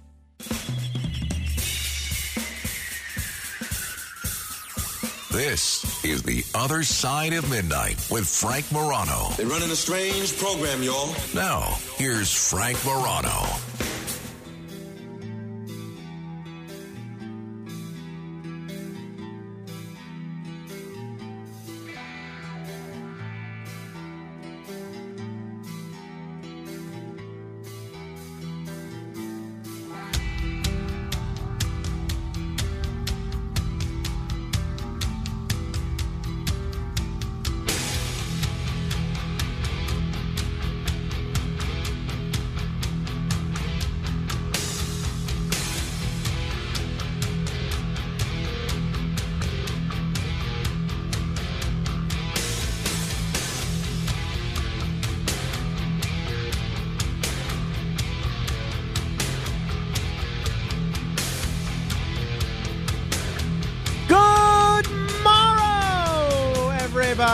This is the other side of midnight. I'm Frank Morano. We're going to do commendations in just a bit. If you're new to the program and you haven't heard us before, and you're wondering what all this commendations business is, it's where we give a pat on the back to people that deserve a pat on the back. We will uh, get into that momentarily, but a couple people have been patiently holding. We try and get to a couple of quick calls here 800 848 9222. Stefano is in Putnam County. Hello, Stefano. Oh, how are you, Frank? Thank you for having me on. I just want to congratulate you on your new bundle of joy. I heard that after the UFO segment, and God bless with that. Thank you. Thanks a lot. Um, Oh yeah, absolutely, sir. Absolutely. I'm a proud father myself. Oh yeah, so I was listening to your uh, your speaker there. I hap- happen to catch the uh, tail end of it, but it's a subject that I'm definitely interested in, you know, in studying and stuff too. Um, I just want to shed light on a movie that I had one once watched, which was called uh, "Close Encounters of the Fifth Kind" by Dr. Steven Greer. Oh yeah, Uh, I'm familiar with Steven? Greer. I haven't seen that particular film, but I've uh, I've followed his work for many years. I've been trying to get him on this show, uh, but uh, yeah, he's uh, he's a great expert and a great authority in this field. very good. You know, there there was some really uh I would have to say mind blowing things on there. And if it's a field that you're interested in, I definitely recommend watching the movie. Um, I also, you know, just say that there was another philosopher who one time said that statistically, when you're standing on Earth and you're looking up in the sky in the galaxy, uh, to think that we're the only ones here is kind of uh, statistically, it's almost impossible, you know. So there's got to be life forms elsewhere as well.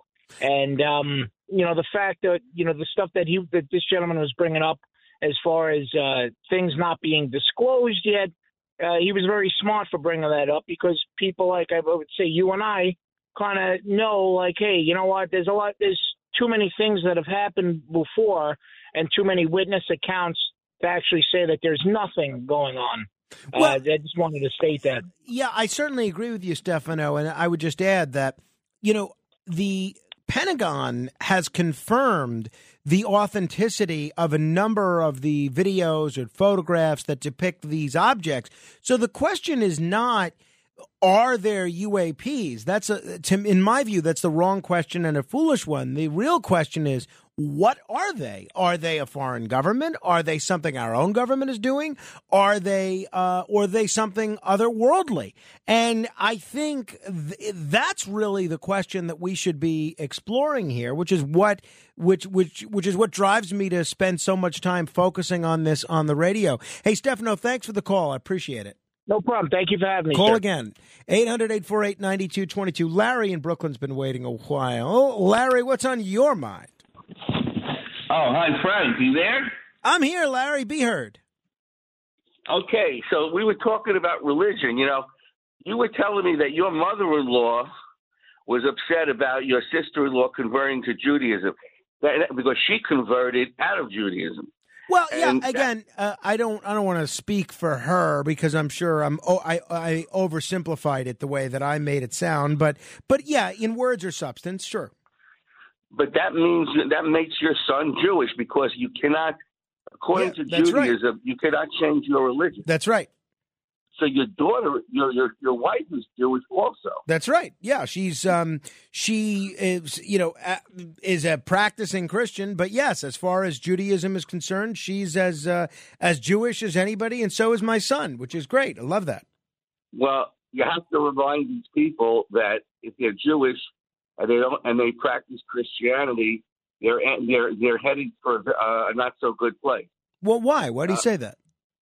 because that's what that's what the uh, that, that's what Judaism holds. That that that is if you don't that you're always responsible. You cannot get out of that obligation. It's accounting.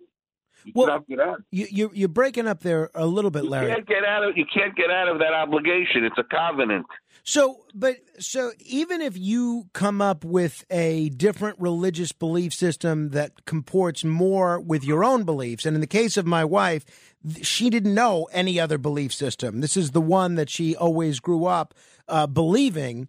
Then you're saying even if this is what she's believed in and what she's prayed her whole life, you're saying that because genealogically, uh, according to her family history and the rules of Judaism, she's heading to a bad place. Well, because she knows that she's Jewish, she has to investigate it. She has to be cognizant of the fact that she has an obligation. Look, I'm not a rabbi, okay, but I know that that goes to your mother-in-law for sure. Whether your wife is uh, that that applies to your wife, I'm only guessing, but I believe so. Well, you know? uh, yeah, my I don't see my mother-in-law uh, switching uh, religions anytime soon, Larry. But I appreciate the thought. Good looking out. Thank you. You, you waited on hold a while to just say something that uh, I don't want to call it insulting, but it, it is somewhat insulting, right? If you're my mother-in-law or my wife, right? All right. Uh, without further ado, there are a lot of people that need a pat on the back. Why don't we give them one as part of? The Other Side of Midnight presents Commendations. You know, we have. Um, I'll, I'll talk about this later. Uh, remind me, remind me to talk about this this monitor that's in here. It's very distracting. Must say, I will. I will turn this off. We'll just turn it off. No, no, no, it's fine. We'll talk about it. Later. Well, we'll talk about it later. Remind me after commendations. Hey, I want to begin by recognizing someone uh, that our friend and a frequent guest and a frequent contributor and occasional co host on this show, Obie Murray, brought to my attention. So he was out in Manhattan late night, early morning on Saturday, and he found himself doing a little late night shopping at Duane Reade because they're t- open 24 hours. You can get things like grossing, groceries. And checking out, he saw someone in their late teens, mid 20s paying their phone bill. Then all of a sudden, the guy behind him in line steps forward and puts some stuff down and says, I'll pay it.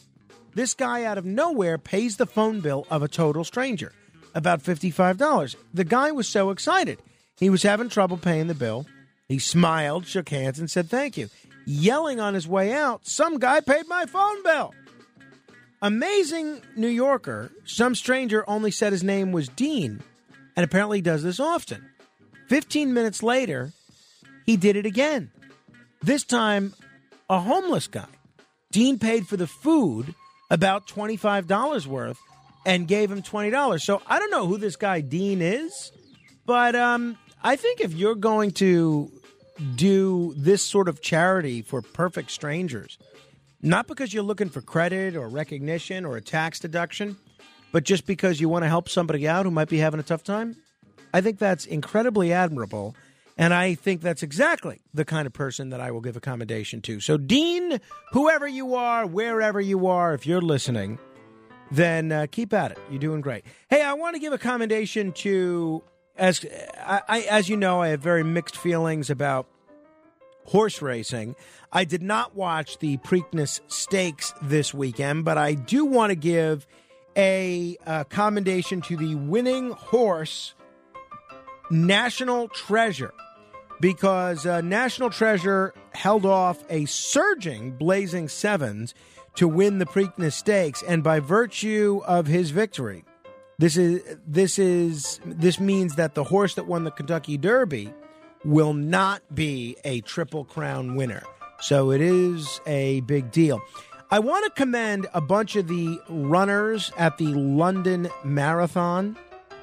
And this was nice to see because my I, my family are runners. My uh, three siblings have all run marathons, and my dad I think ran two marathons.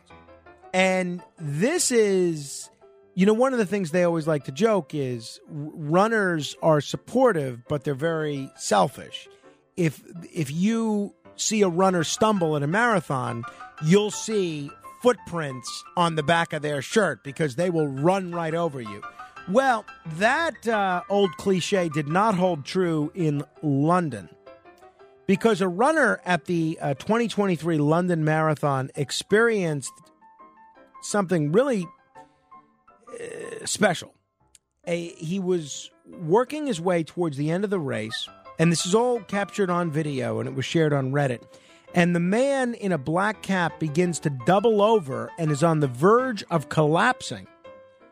One of the runners, as other participants whiz by, but before he falls to the ground, another runner comes from behind him and grabs his arm.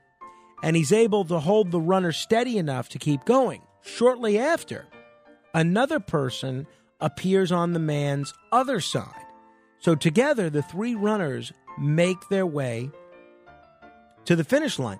Now, we don't know if the men knew each other prior to the race, but when you're running a marathon, one of the most important things that marathoners care about is their their their time. But this goes to show that at least in the case of these two runners, whether they knew this guy or this guy was a stranger, they that camaraderie was the most important thing, not in getting the best time possible. I thought that was really heartwarming and very env- very very inspiring. I want to give a commendation to Kyrie Jones. Kyrie Jones is 35 years old. She also happens to be 33 weeks pregnant. Pregnant woman in Iowa. She was walking her dog outside her Des Moines home on Monday when she spotted a two year old boy throwing items from a second story window of a nearby residence. At one point, the boy began leaning over the edge of the window, and the pregnant woman tried to alert someone at the home, but to no avail. Concerned, this woman, Kyrie Jones, called the police for help. When she returned, she realized that this little boy had fallen out the window and was hanging onto a ledge. So she started screaming for help as the boy began to cry. And she's standing underneath him the whole time, just in case, and she's screaming. The window was open, so she's hoping someone might hear her. There was no response. Then, and this is uh, just a nightmare, this toddler lost his grip and plummeted towards the ground. But Kyrie Jones, 33 weeks pregnant and all, grabbed him and she caught him before he hit the concrete. Thankfully, the police arrived at the scene a short time later, and the boy's mom eventually came outside as well. This woman is um, a real hero. Real hero. and uh, also someone that was blessed to be in the right place at the right time. I want to commend the Swedish singer Loreen, who won the Eurovision Song Contest on Saturday night with her power ballad Tattoo at a colorful, eclectic music competition. I, um, you know, I, I never even knew about the Eurovision Song Contest until I saw that Will Ferrell movie three years ago, and it's a silly movie, but it's hysterical. I really enjoyed that picture, and so uh, now I'm very interested in the Eurovision Song Contest, which is apparently one of the biggest international entertainment competitions there is. So it's a big deal if you can win this. And sure enough, this singer, Loreen, won, she beat acts from 25 other countries to win the crown in Liverpool. So, uh, congratulations to Loreen. Let me commend as well a Nepali Sherpa guide. I can't imagine this. Who climbed Mount Everest for the 26th time, matching the record set by a fellow guide for the most times ever climbing Mount Everest. Pasang Dawa Sherpa, 46 years old, became only the second person in history to scale Mount Everest 26 times. And um, then, as soon as as soon as the journey was over, Pasang Dawa Sherpa went up and started climbing it one more time. This is incredible to me what these Sherpas do and uh, how they're able to pull this off. It's just it's it's superhuman as far as I'm concerned. I want to commend Yemi Mobilade, the mayor elect in Colorado Springs, elected last week by um, a stunning margin of 14%. This is someone who handed, handed a longtime politician the second defeat of his more than two decade career. Now, this is important for two reasons. One, Yemi Mobilade, you know, I'm a political independent, and I've worked hard to build the independent political movement my whole life with very limited success, to be honest. And Yemi Mobilade the, is an independent. And Yemi Mobilade got elected as an independent. And to get elected as an independent, especially in a city like Colorado Springs, is very, very difficult. And that's an accomplishment in and of itself. But Yemi Mobilade is the first elected mayor in the history of Colorado Springs not to be a registered Republican. So this person is a real pioneer and very inspiring. Uh, I want to commend Green Bay, Wisconsin, named by U.S. News and World Report. I got to tell you, this was a surprise to me. U.S. News analyzed the 150 most populous metro areas to find the best places to live, and they found that when it comes to overall score, quality of life, and value, Green Bay, Wisconsin is the number one place to live in the entire country. Can you believe that? Wow. Congratulations to you, Green Bay, Wisconsin. I do commend you. I want to commend a radio station we're very lucky to be heard on right now, KWAM in Memphis, the, the mighty 990 AM, a great Todd Starnes station.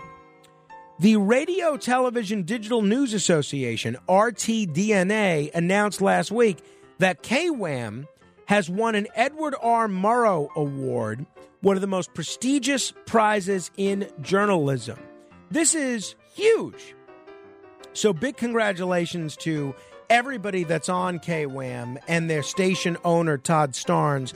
I am honored to be a part of uh, the KWAM lineup. It is a legendary station. And as the CEO of KWAM, Dalton Glasscock, said, Excellence in broadcasting and journalism is our business. In a world where you don't know where to turn to for reliable and responsible journalism, KWAM is a beacon holding strong to the historic pillars of trustworthy news while looking forward to the future of media consumption and meeting our community where they are. And I was very pleased to see this, not only because this is a station that I'm on, but I'm very pleased to see a talk station get recognition for their journalism, which I think a lot of times talk stations do a lot of terrific journalism. And because they get kind of marginalized as being just opinion and just being talk stations, they don't necessarily get the credit that they should for that. So I was very pleased to see that.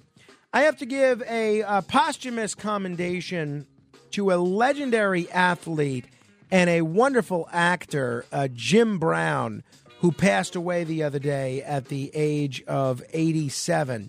Uh, I, um, I I didn't get to see any of Jim Brown's football career, but I was a big fan of his acting career.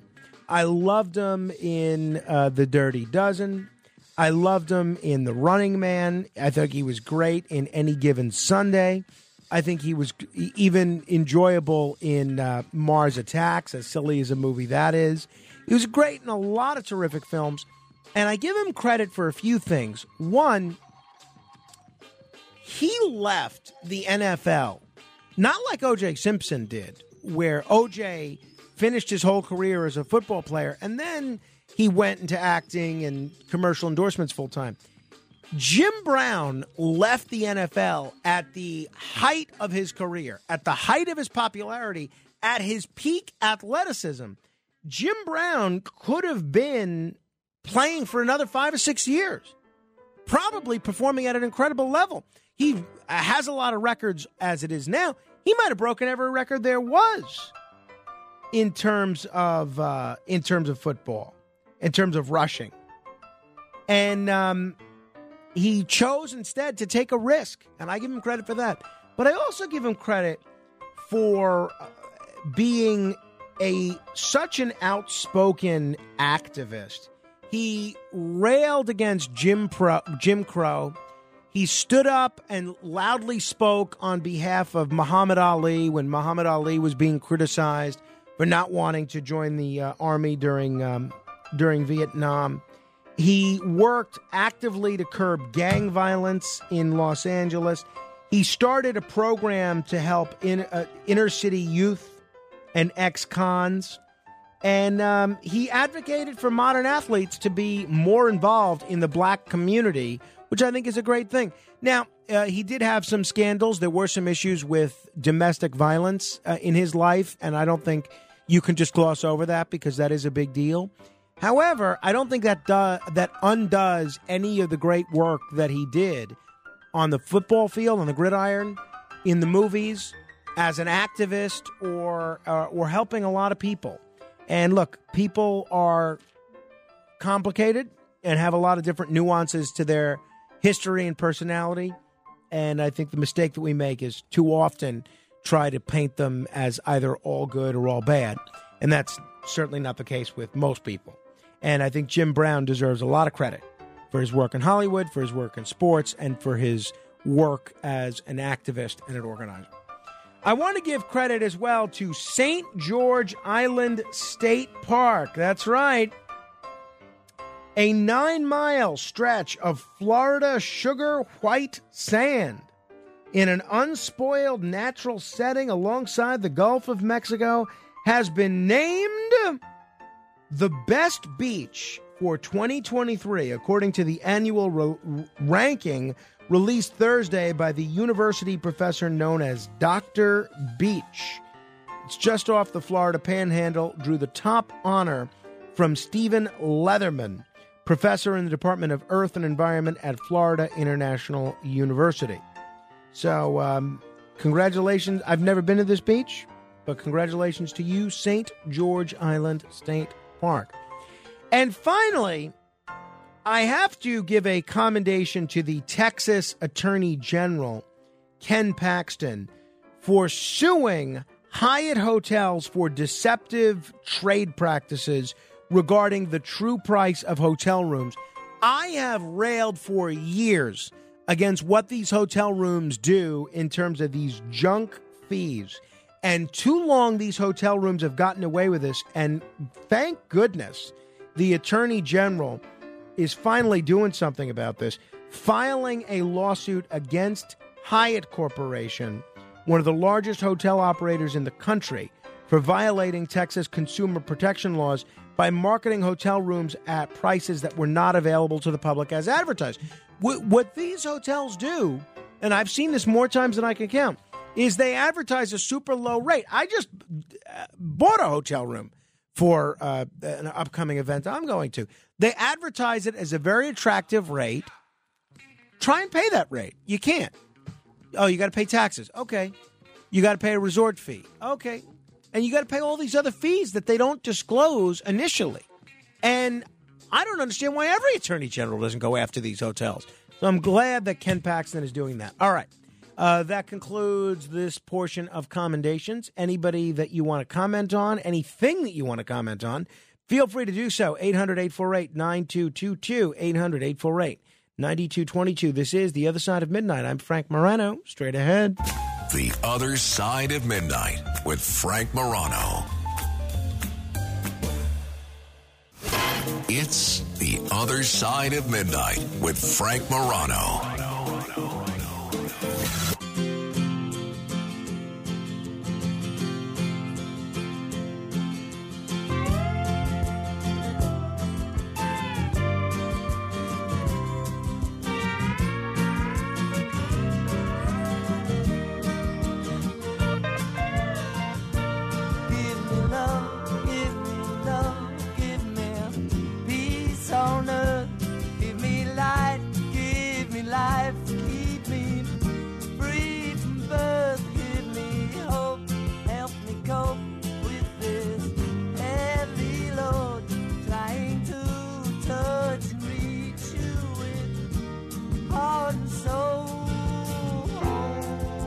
The great George Harrison. Uh, this is The Other Side of Midnight. You ever want to know what kind of music we're playing? Just join our Facebook group. Just go on Facebook, search Morano Radio Fans and Haters. That's M O R A N O Radio Fans and Haters. And I do try to uh, share most of the articles that we talk about on my primary Facebook page at facebook.com slash Morano fan. That's facebook.com slash M O R A N O fan. What I was going to say is they have this monitor set up in here, like there's a camera, as if they were doing a live stream. Now, it's not for our show. I'm told it's not broadcasting anywhere. But you know what I'm doing? I'm not sitting around giving anybody the middle finger. I'm not sitting around taking my clothes off. I'm acting as if this could be broadcast uh, somewhere right now because that's the healthy way to be. And you know what it is? It's distracting because you look up at this monitor, it kind of catches your eye, and you can't help but look at yourself, and it's just slightly out of sync.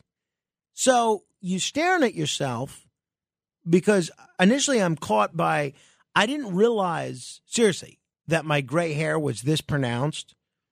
And it does look bad. I do have to say, I did not realize that this, I thought the gray hair looked more distinguished than it did. Does not look good least on this image. And uh, so I'm looking at that, but then I'm distracted because it's a half a second behind what I'm doing. So you almost feel drunk, like you're watching The Matrix, you know, where where you're seeing yourself in slow motion.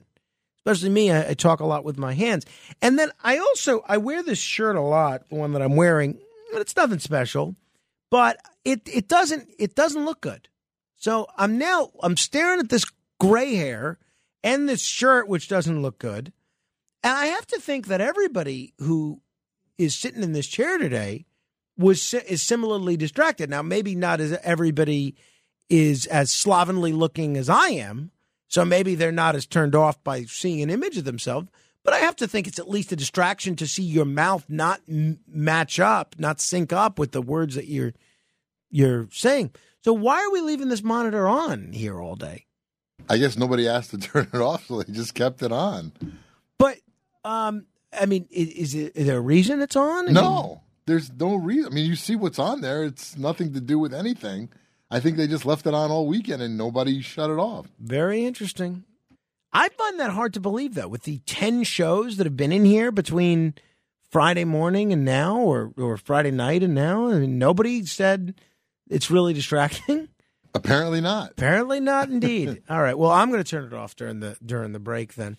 Um, that's that. All right. 800 848 9222. Steve is in Jersey City. Hello, Steve.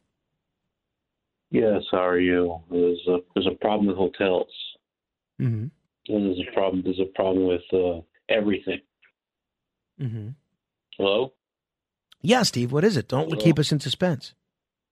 There's a problem because everything is controlled by the protocols of our Elder of Zion. Okay.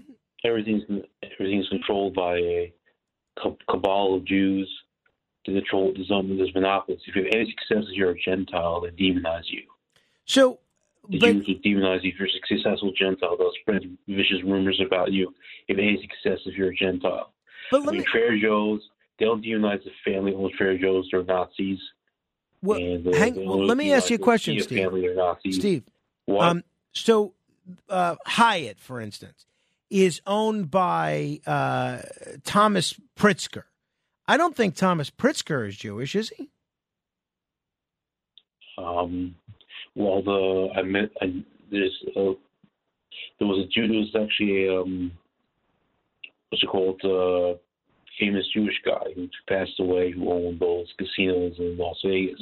I know, but we're talking Uh, about we're, we're talking about the Hyatt Corporation, uh, who, and these are just these are just these are just goy fronts, goy fronts for the Jews.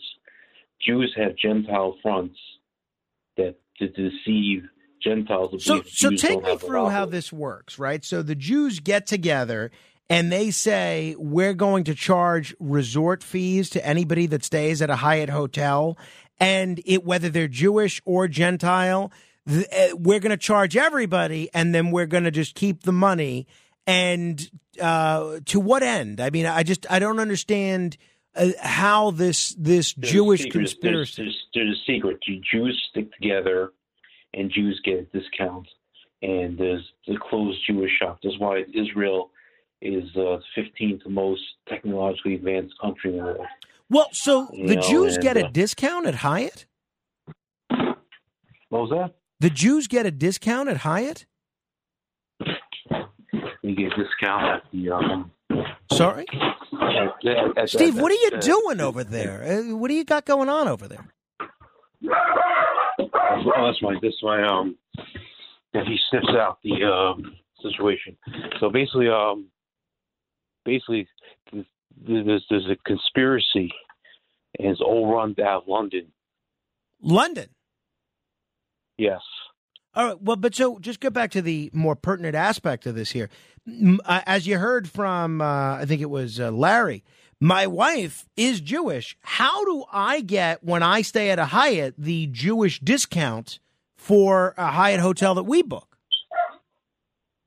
You get uh because uh, connections you get discounts at the um uh, products. If you're Jewish you get discounts for uh at at uh for at a lot, of things, a lot of uh consumer products. So, but how do I get it? you have to be a private member of the club, which you're not. Is Jew. no, well, but my wife is. So, is there a secret handshake or something that she could learn that will allow us to waive the resort fee? He's, you pay a lower rate. You, when we would waive the resort fee, we pay a lower rate for the hotel room because of our Jewish ancestry. Yeah, and, uh, see that's Israel. That's not that's not our experience. Hey, uh, Steve, what is your source for this? By the way, just curious. I don't doubt it. I'm just curious. My my 1997 Dell computer. Your 1997 Dell computer. Where in the computer? Where do you go to see this? Michael Dell is a Jew. Michael Dell is a Jew. So you spoke with Michael Dell, and Michael Dell shared. All right, okay. I'm bored already. I can't. There's only so far that that can go. I see. I don't even think he believes any of that nonsense that he says. He, he just one of these people that gets a a big charge out of uh, saying the word Jew repeatedly on the radio. All right, there you have it. 800-848-9222. I only kept thinking one thing. that it's not fair to Flair. Yeah. Yeah, Not that's fair fair. Uh, that, that, that's very funny. All right, 800-848-9222. Uh, Melvin is in the Boogie Down Bronx. You know, it's rare that you view Melvin as a welcome improvement on the caller that just came, but I think that's the I think that's the situation now. Hello, Melvin. um, Mr. Jim Brown, Company. He wrote a very interesting book, Out of Bounds. I read it. And when Art Rust Jr., uh, one of the best commentators, sports commentators on the airways, was broadcasting this show and was talking to Mr. Brown, I remember the things that Mr. Brown did. And his book, interesting to read and so forth. Yes, it had some discussion, but outside that, he was a gentleman, especially when he talked about professional sports and how the Washington Redskins or Washington Commanders was the last team in NFL to integrate his team and so forth back in the sixties. And then about his championships and reasons why he died. Yes, he talked about he didn't talk about just who he talked about life. The Playboy Mansion and everybody else. But it's interesting to read. I suggest you go ahead and read the book Alabama to see what you said about life and yes, how sport athletes should definitely get involved. Because when um Willie Strode first came to the Rams in the late forties, um, they took the players, but not the owners. There were semi-pro leagues out there, the semi-pro teams, but they didn't take the whole team. They didn't want to play against them. Same thing in every other sport, NBA, hmm, hockey. Yes, Jim Brown, he shined the light on a whole lot of mess that was going on out there. Well, good. I, how- I'm glad. I'm glad you mentioned that, Melvin. Thank you. I appreciate that. All right. Um, you know what I've wondered? I've I've brought this up on the radio before, and I have not gotten a good answer on this. We all know what patriotism is, right? Uh, patriotism is a love of country, and it's basically it's basically a form of nationalism when when geared towards your country and a pride in your country and a love of your country and a, a, pri- and a, a pride in displaying that love of country. What is that called when you have that same community pride, that same love of your community for your state? If patriotism is for your country, what is it for your state? I don't know what it's called. I'd like to know, but um, I have that for my state, my home state, and uh, I've lived my whole life in New York. And unless I'm publicly disgraced and forced to move to Atlantic City, I intend to remain in New York for my entire life. I love New York, and I really get. Uh, and look, New York's got a lot of problems, and I'm not sugarcoating them. But you know what? A lot of places do. Now, the the other the other thing in terms of New York though is like Jersey or really any state other than Texas, I think. I've noticed maybe California to some extent, depending on where. I've noticed that people don't have the same sort of pride in their state flags as they do their national flags. So in our house, my wife has limited me to two flags. She feels that if we go more than I, on Flag Day, she'll let me put up a third.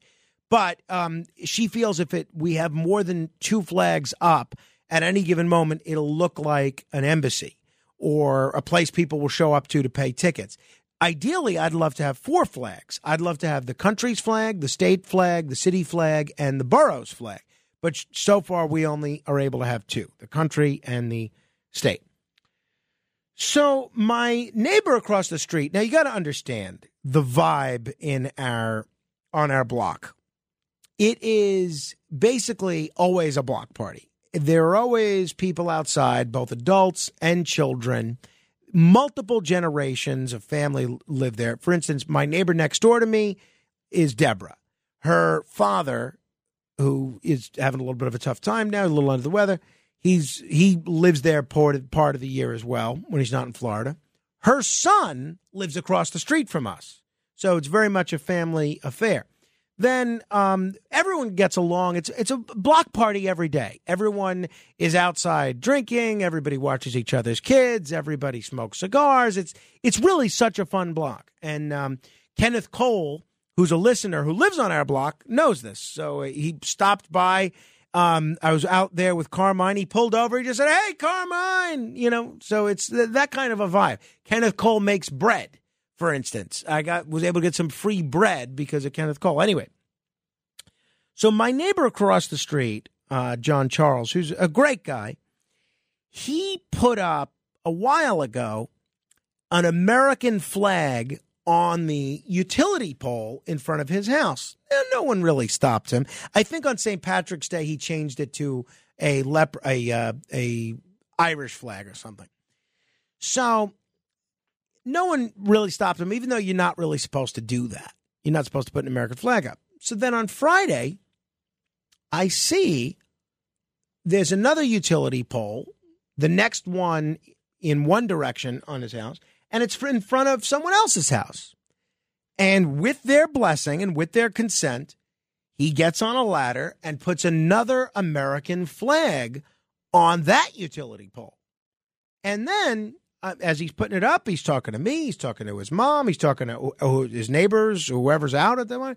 He says, "Yeah, I'm going to talk to Mrs. McEwen and see if I could put another one up in front of her her house." Sure enough, and these are all on public property, or not not public property. They're private property because they're utility poles. Not, it specifically says you're not supposed to put flags on utility poles. Now, who's going to stop you if you're putting up an American flag? It's not like you're putting up a uh, a flyer for uh, lawn care services. You know, uh, most people let they, they kind of live and let live on the flag front. And then, so sure enough, John Charles gets the permission from Mrs. McEwen to put up another flag so now you have three utility poles in a row, all with American flags, over the course of maybe 200, 300 feet. And I say, and you know how many utility poles have New York State flags on them? Zip, zitch, zilch, zero, nada. None.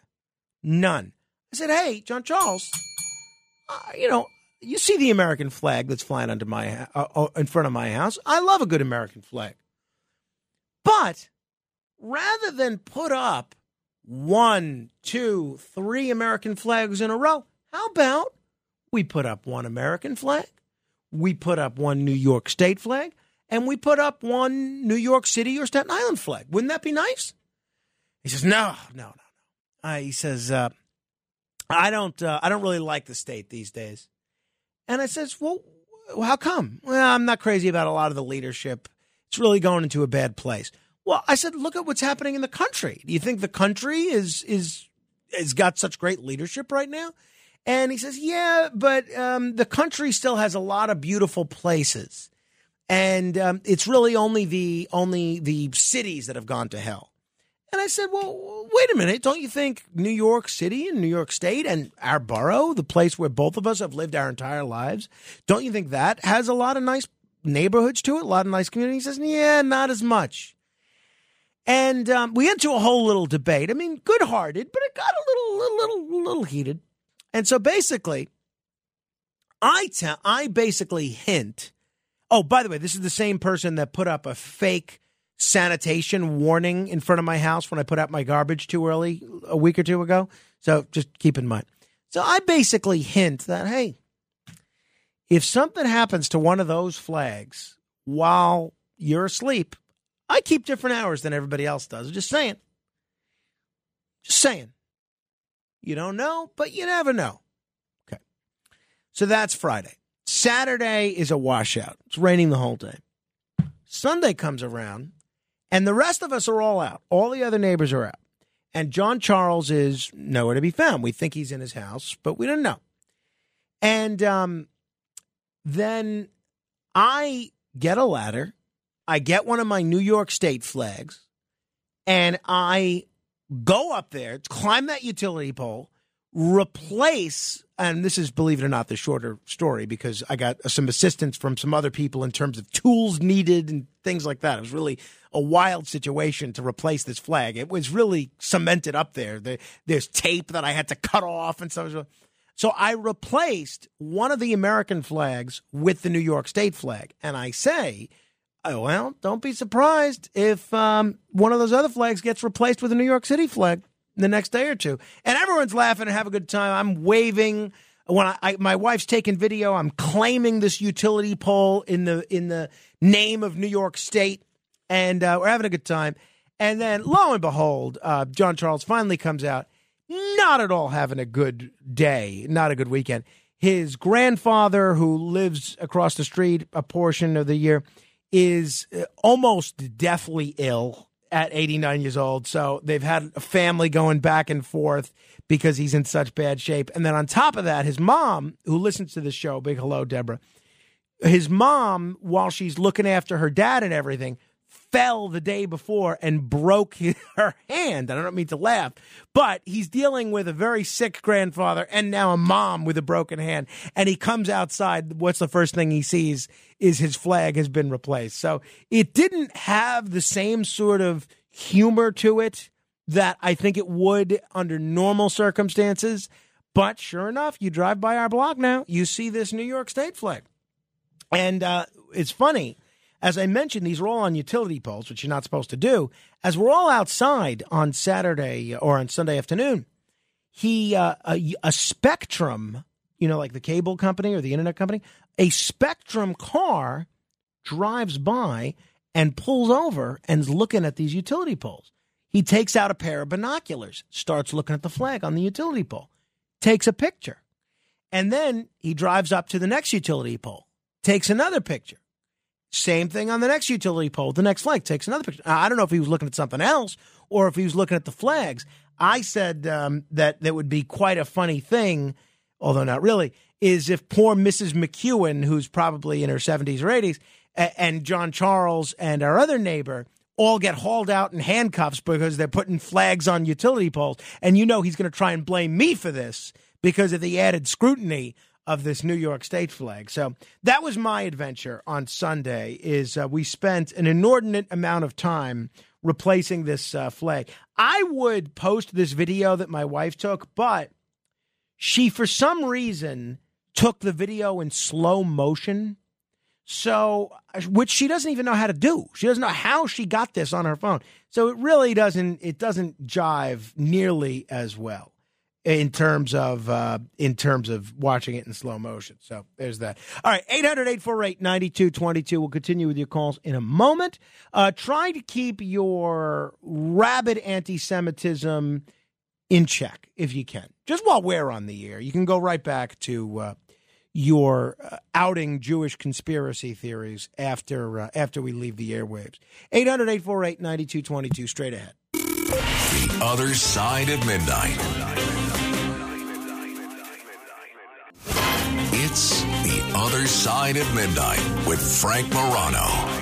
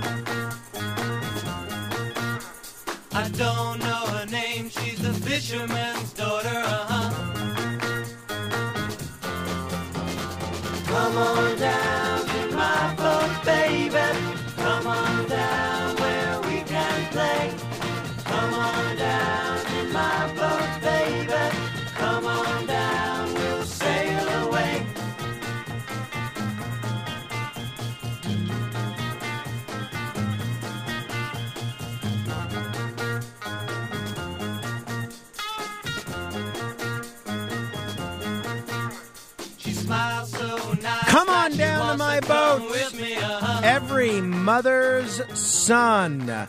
This is the other side of midnight. If you ever want to know uh, what music we're playing, just join the Facebook group. Just search Morano Radio Fans and Haters on Facebook, and that's also a fun group. Well, sometimes it's fun. Uh, it's a fun group to uh, explore the different issues that we talk about on the show. If you have feedback, if you have constructive criticism, if you have questions, if you say, hey, what's the name of the book that Frank talked about? That's the place to do it. What's the name of that movie Frank mentioned? What's that name of that alien guest that Frank? If you say, oh, well, you know, uh, Frank spends too much time talking about X, that, that's the place to do it. You know, it's a great way to have discussions about the show. It's not meant to be a general news discussion group. It's meant to be about subjects on the show. 800 848 9222. Uh, By the way, you should like the Facebook page as well, facebook.com slash Morano fan. I'm going to try and do more videos. I think uh, I, I came across something, I, I didn't really do anything, but I got an email that I'm approved to have monetized content. So I think if a lot of uh, people watch a lot of the videos that we do, then we can make money. Now, I don't know uh, how close we are to that. I think you have to get something like 6,000, you know, out minutes of video watched or something. But just uh, follow all our videos, share all our videos. I'm going to try and make an effort to post more diff- more videos on there. Um, I, I'll tell you what I did here uh, for the first time. I don't know how this came to be, but I ended up hearing a portion of the darker side of midnight on uh, Friday, which is the podcast that uh, the the three common uh, host after the show. Kenneth, Alex Barnard, and uh, Matt Blaze. And I must say, it was actually not that bad. I thought it. I I thought it was actually uh, mildly interesting. So if you, it's basically a post show of what we do on this show. So if you want to talk about some of the things that we do on this show, some of the answers that uh, that uh, callers give, some of the answers that guests give, some of the things that I might do, you can uh, check out the darker side of midnight. You can get that at Red Apple podcastnetwork.com. That's Red Apple Podcastnetwork.com, or just search the darker side of midnight. But it really only works if you listen in conjunction with this show. It's a kind of a post game show. I agree with one of the criticisms, which is I, I could do with a little less profanity. It does seem like a couple of the people on that show are are like those comedians that think they're being funny just by throwing profanity around. So I could do with a little less that, but on the whole, I thought it was uh, I thought it was interesting. All right, uh, Yoel is in Pennsylvania, the Commonwealth of Pennsylvania. Hello, Yoel. Yes, hi, good morning, Frank. Just uh, three little points about, uh, comes back to this Judaism thing you mentioned a few times tonight. Um, first thing, aside from my opinion that uh, I disagree with organized religion, I think it brings a lot more problems than good. But don't you think that people who switch religion should be getting some credit because they actually chose their religion, whereas they're just being brought up to that? You know, if somebody uh, cognitively believes something, they chose it on their own. Isn't that a lot better than just being uh, adhering to religion you grew up with? Well, I'm not going to say it's better or worse, Yoel. Thank you. I do agree that if you make a decision to convert to a religion, and some religions are, are are tough to are tougher to convert than others. You know, if you want to be um, in the Episcopal Church, for instance, you know what you have to do to be in the Episcopal Church? Just go. That's it. You're in. Boom. Now, you want to convert to Judaism, and I know this from many friends of mine that have gone through this process. It's a lot of work.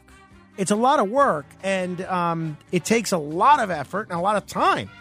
So, but I'm not going to say that because someone was brought up with a religion, somehow that that means it doesn't count. I think try and be a good person. If you have religion in your life, I think that's a good thing. Your influence counts. Use it.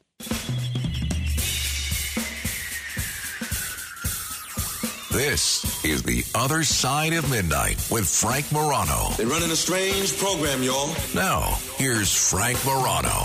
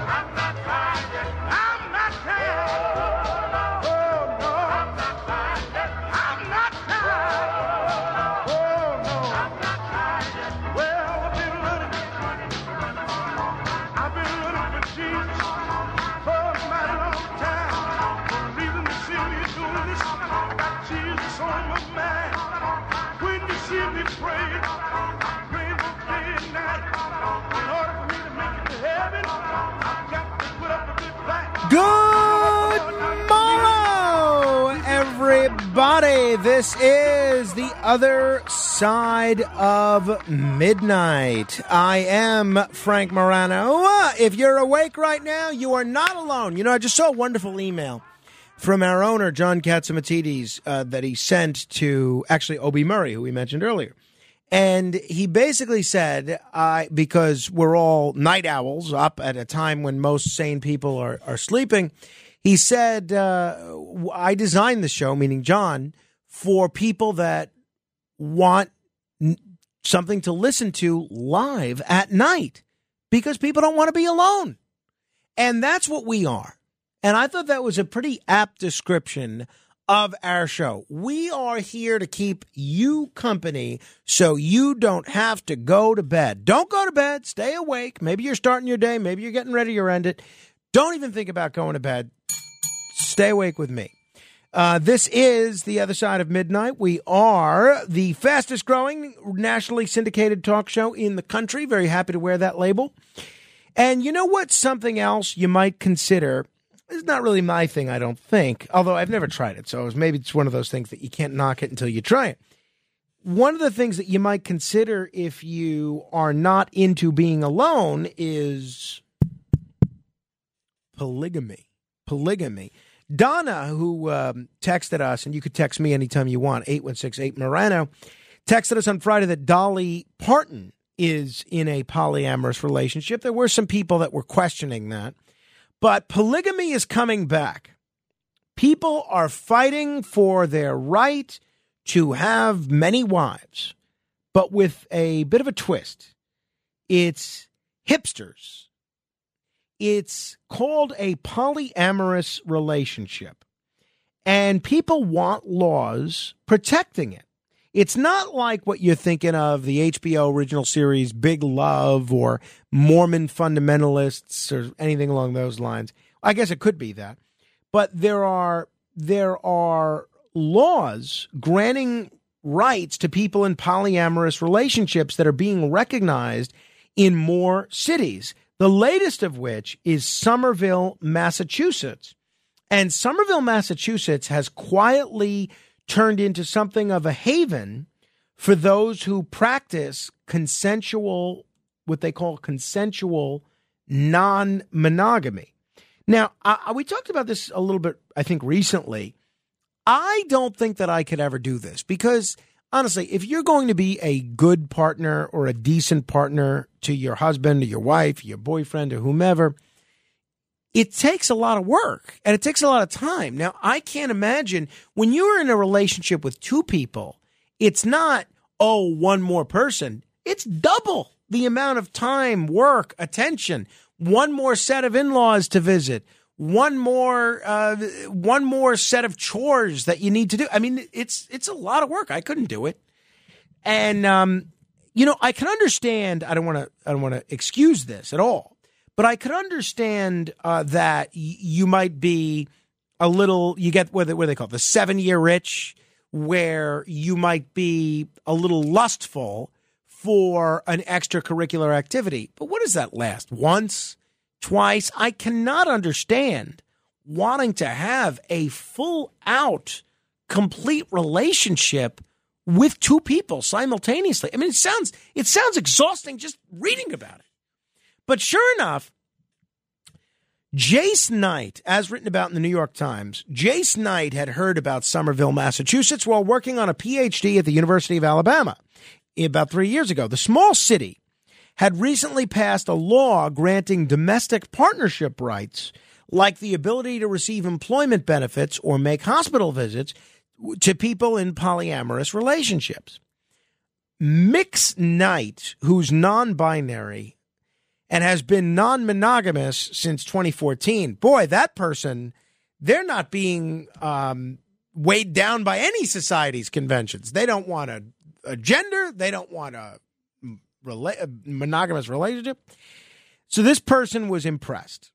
In late March, Somerville passed two more laws extending the rights of non monogamous re- residents, this time banning discrimination on the basis of family or relationship structure in city employment and policing. A similar ordinance focused on housing is currently being discussed by the Somerville City Council. Around the same time these laws passed, Mix Knight, now with a PhD in applied mathematics, moved from Alabama to a house in Somerville with this person. I'm not going to use the term there because it's too confusing to make it plural. With this person's two partners and a partner of one of those partners. Oh my goodness. Can you imagine? So I don't know if this, so this non binary person moved to Somerville with their two lovers and one of the lovers' lovers. It's crazy. I mean, who needs that amount of complication? But anyway, the city's attitude towards non monogamy was a big factor in the group's decision to move there. Now, this is a, if you're not familiar with this, Somerville is a four square mile city with 80,000 residents just outside Boston. And it has quietly turned into something of a haven for those who practice consensual non monogamy, which is an umbrella term for relationship styles that involve more than two people. One of these is polyamory, which involves intimate or romantic connections with multiple people and the knowledge and consent of everyone involved. Polygamy means to be married to multiple people simultaneously. So Somerville is close to Harvard and Massachusetts Institute of Technology and claims to have more artists per capita than any city besides New York. Often described as hippie or bohemian, the city is staunchly LGBTQ friendly. There's a significant crossover between those who identify as lesbian, gay, bisexual, trans, and pansexual, and those who practice non monogamy. Now, I'm all for cities doing whatever they want to do. And if people want to be in a polyamorous relationship, good for you. It's not for me, but I think that's great. It's great if you want to do that. Whatever whatever floats your boat. I uh, I don't think government should get in the way of interfering in whatever type of as long as everyone's a consenting adult.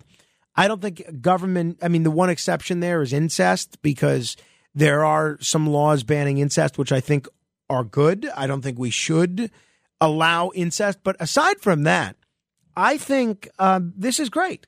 I don't think government should be in the business of telling people what kind of relationships they can have with other consenting adults.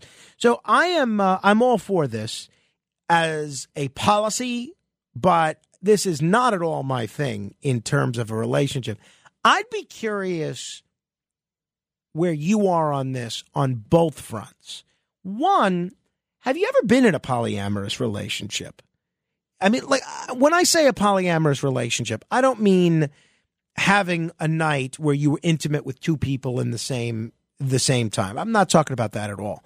I'm talking about instead of having a boyfriend, you have two boyfriends or a boyfriend and a girlfriend, both of whom know about one another. No sneaking around. Everyone is uh, everyone is in this relationship and everyone is is hip to it. No sneaking around. It's all above board. And I'm curious how that has worked out for you because I could see this. I read one column in the Free Press. That's Bari Weiss's uh, column by, uh, who was it? Nellie Bowles, who's a very good writer. And Nellie Bowles said she was in one of these relationships. She tried it in college, didn't work. I have a tough time seeing how this could work. And I know it does. And I know there are examples throughout history of it working. I think in modern times, this is incredibly difficult. I cannot imagine. Has it, have you ever tried this and how did it work out for you? 800 848 9222. As I always say, this is a judgment free zone. Now, my wife was listening to um, one of my podcasts recently where I was I was mentioning that something was a judgment free zone. And she says, How do you know it's a judgment free zone? You you don't have to judge, but you can't stop the listeners and the other callers from judging. I said that's a fair point. Okay. This is a judgment free zone by the host. You, everyone else is free to judge as they see fit.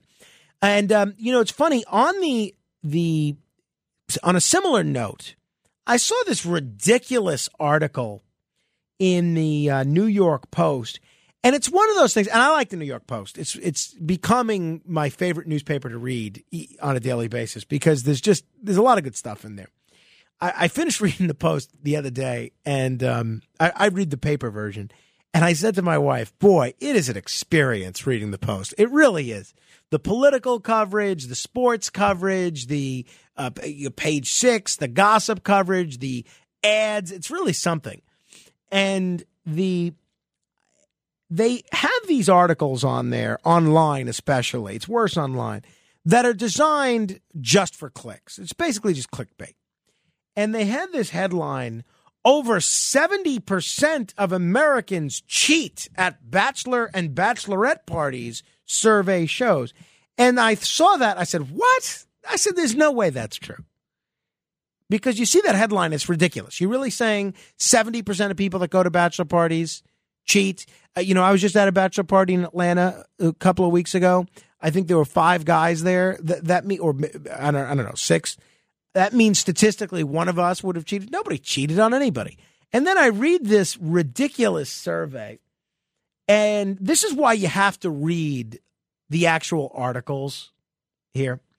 Because according to bonusfinder.com, which is a totally non scientific survey, they surveyed 6,000 people, including the soon to be betrothed and their guests. And now I'm hooked on this. I said, what?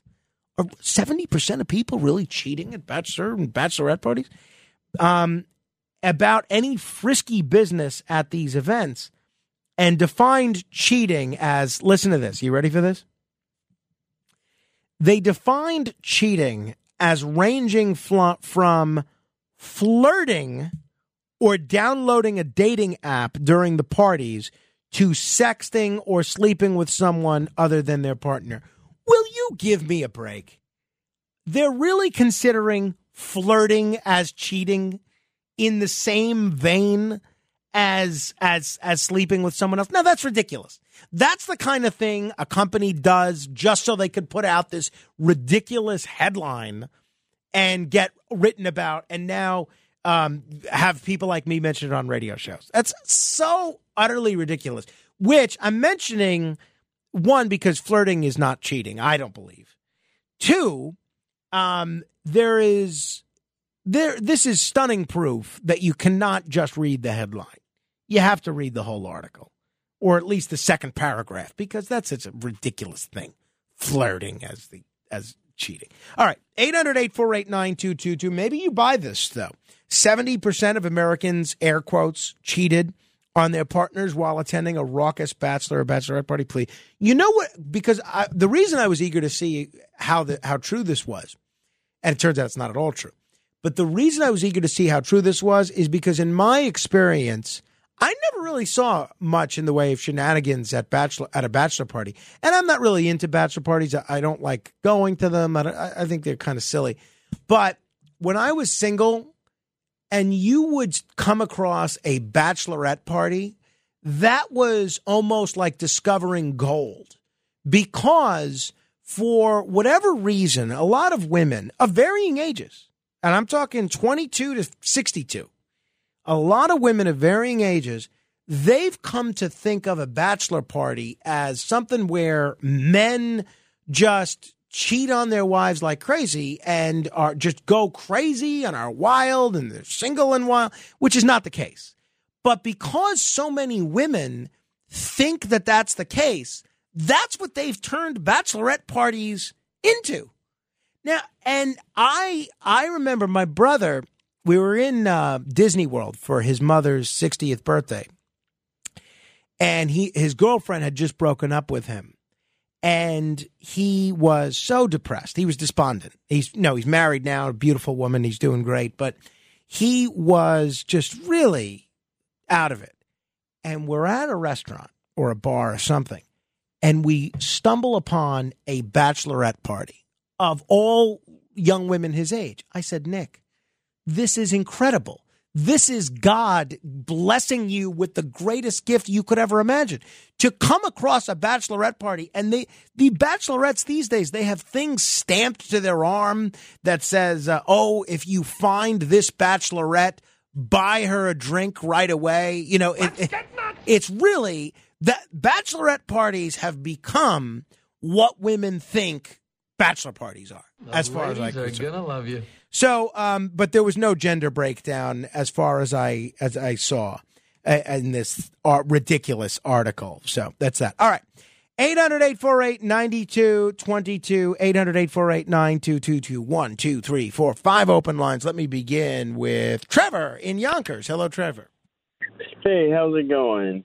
Hey, uh, I just wanted to say I I have uh I have a son and I've also had girlfriends my whole life. I've been with plenty of women. I'm not bragging, but I'm saying I've always thought that there are three types of um relationships. There's love, loneliness, and lust.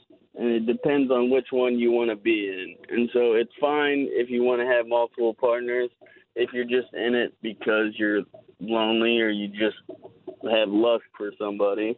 And as long as you guys are open and have, you know, an agreement that you guys are going to do what you're going to do, but don't hide it, I don't see anything wrong with it. Well, yeah. Because I don't see that being something serious. It's not somebody you're going to marry. Well, no, but in these relationships, the kind that people are moving to Somerville to have, they are basically uh, they are basically full-time serious relationships that involve multiple people.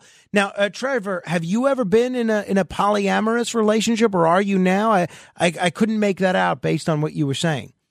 I have been, and my point was is that I knew from the get go that we were like college kids, and it was like we're not going to be married, and so it worked because it was we were still exploring everything. So we knew that we were going to be attracted to other people, and it was like, hey, let's be upfront about it. We're going to travel around the world, and we're going to go different places, and why lie about it and say, hey, we're going to be together forever, Yeah, and well- it's just going to be us two? Right, right. No, I- again, I don't think anybody's talking about lying. So just so I'm clear, you weren't in an open relationship. You were in a closed polyamorous relationship. Yes, then exactly. That's what I would call it. Is a closed poly. How did it how did it work out for you guys? Actually, it worked out very well because, like I said, it was there was like rules to it, and we communicated very well. Don't bring it home, you know. And Well, no, but that's not a polyamorous relationship. These are people that all live with one another. And I know, and I understand that, and I've seen those, and I don't think I've ever seen those really work out where both people are really happy. Well, like well, that's that's what I'm wondering. woman, Right. or vice versa. I'm sorry. Yeah, that's what I'm wondering is if it this has ever worked out. Eh, I'm sure it has, but I, like I said, there's always going to be somebody that feels a different type of way because I know people that are in those relationships, and it's uh, it's. I almost feel bad for one of them. I, I see it being. Thank you, Trevor. Appreciate that. I I see it being very difficult. I I think to your point, Trevor. Someone gets jealous of someone else. Uh, someone gets. Someone might be a little too needy. Uh, some not too needy, but you know, uh, the person may say, "Look, well, why does this person get five hours of conversational attention when as I I only get two hours?" I mean, it just strikes me as just so frustrating for everybody. It's not the kind of thing that I would want to do. Tell me what you think. 800 848 9222. Neil is on Staten Island. Hello, Neil. It's hard enough handling one woman, Frank. That's what I'm saying. And, and I'm sure the same could be said of, of opposite genders or the same gender. Absolutely. Yeah, not only that, Frank, but you know, it's, it's good when it's good, but once it starts breaking up, try to get into a court of law and try to say, you know, I need this or I want this, I want that. You're going to get nothing because it's the, the law hasn't caught up to you. Well, that's just- that's what that's what some municipalities like Somerville, Massachusetts are trying to do. They're basically catching the law up to where where other cities are, and I don't have a problem with that. Uh, and I think because relationships do tend to end, uh, I don't have a problem with certain uh, with certain laws changing to be more reflective of a of of different relationship structures. I just uh, I'm all for that, but I just I can't see ever wanting to be in one. I think those laws are state laws, Frank, for the divorce. I don't think the city laws. Well, I- I if they're not they- married, then it's not really divorce. But but you, it's more about domestic partnerships here. I also want to tell you, Frank, that uh, if you need a discount code for hotels, it's just use the code that I always use, Morano fifteen. It gets me there. That's uh, if that helps you, it makes me pay more. Thank you, Neil. Hey, there is one spot. There are two places where you can get a discount where I might be able to help you. One is if you go to mypatriotcigars.com. I, you know, I smoked my final Patriot cigar yesterday, and that means I'm really hoping that they will send me some more. So if you go to mypatriotcigars.com, they have a great selection. They have the TNT, the mother of all bombs, the Mark IV, the Sidewinder, all great, all different. You can also buy a cigar for a serviceman. And if you use the promo code Frank at discount, you save, I believe it's 20% off, not 15, 20% off. And if you uh, purchase more than $100 worth with that discount code, you get free shipping. And, you know, what's $100? A few different, a couple of different cigars. And uh, I know one person wrote to me over the weekend when I was talking about this and said, Oh, I looked on that website, the cigars were too expensive. You're getting what you pay for because the quality of these cigars is phenomenal. So go to mypatriotcigars.com and uh, whatever you order, use that discount code Frank. The other place where that discount code really does help you is the Other Side of Midnight online store. There's a ton of great stuff. I was wearing while I was planting the New York State flag on my neighbor's utility pole. I was wearing a Other Side of Midnight t shirt, and there's great shirts on there. There's a jersey. I wear the stuff all the time. And if you want to purchase any of this, go to store.othersideofmidnightshow.com. That's store.othersideofmidnightshow.com. And if you use the promo code FRANK15, then you will get a 15% discount there. And there's some great stuff on there. All right, 800 848 9222. Brandon is in New Jersey. Hello, Brandon. Hi, Frank. Let me uh, let me start out by saying, uh, way to sell the Darker Side of Midnight podcast. Mildly entertaining. It's vastly entertaining. I think everybody should be listening to it. Well, hey, uh, different strokes for different folks, Brandon. No, no accounting for taste. All right. Well, um, as far as the uh, the cheating article, um, I mean, I, I hear what you're saying. I mean, if you're really in a serious relationship, I mean, I know some guys, you know, flirt. They're just like that way naturally, and you know, if they're if they are that way, they're, you know, wives or girlfriends. should know that and accept it. But uh, as far as everything else, I mean, you know, you really shouldn't be doing that if you're in a serious relationship. So, you know, I, I think the uh, the ground rules are cut- are right. Well, okay, I I respectfully disagree. I, I think to say that um, having sex with someone other than your partner is is the same thing essentially, which is what they count it as in terms of cheating, as flirting. I couldn't disagree more. I, I just I I so vociferously disagree with that that uh, I just um, I I think it's I, I don't even think it's the same league. I don't even think it's the same sport, but you do. Yeah, well, there's different degrees of of cheating, but it's still cheating at the end, isn't it? Well, no, no, it's not. I think um, I think uh, being flirtatious is a relatively playful, relatively harmless interaction, and uh, the other, the other, having sex with someone that's not your husband or your your partner, I think that is a massive betrayal of of trust and uh, and a real violation. I mean, if you go, th- I've married a lot of couples as a uh, minister in the Universal Life Church, and you go through, you know, uh, sickness and health and uh, taking no other as long as you both shall live. There's no vow that I make people take against against flirtation. But look, th- uh, thank you, Brandon. Your wife's a luck- luckier woman than mine, I guess.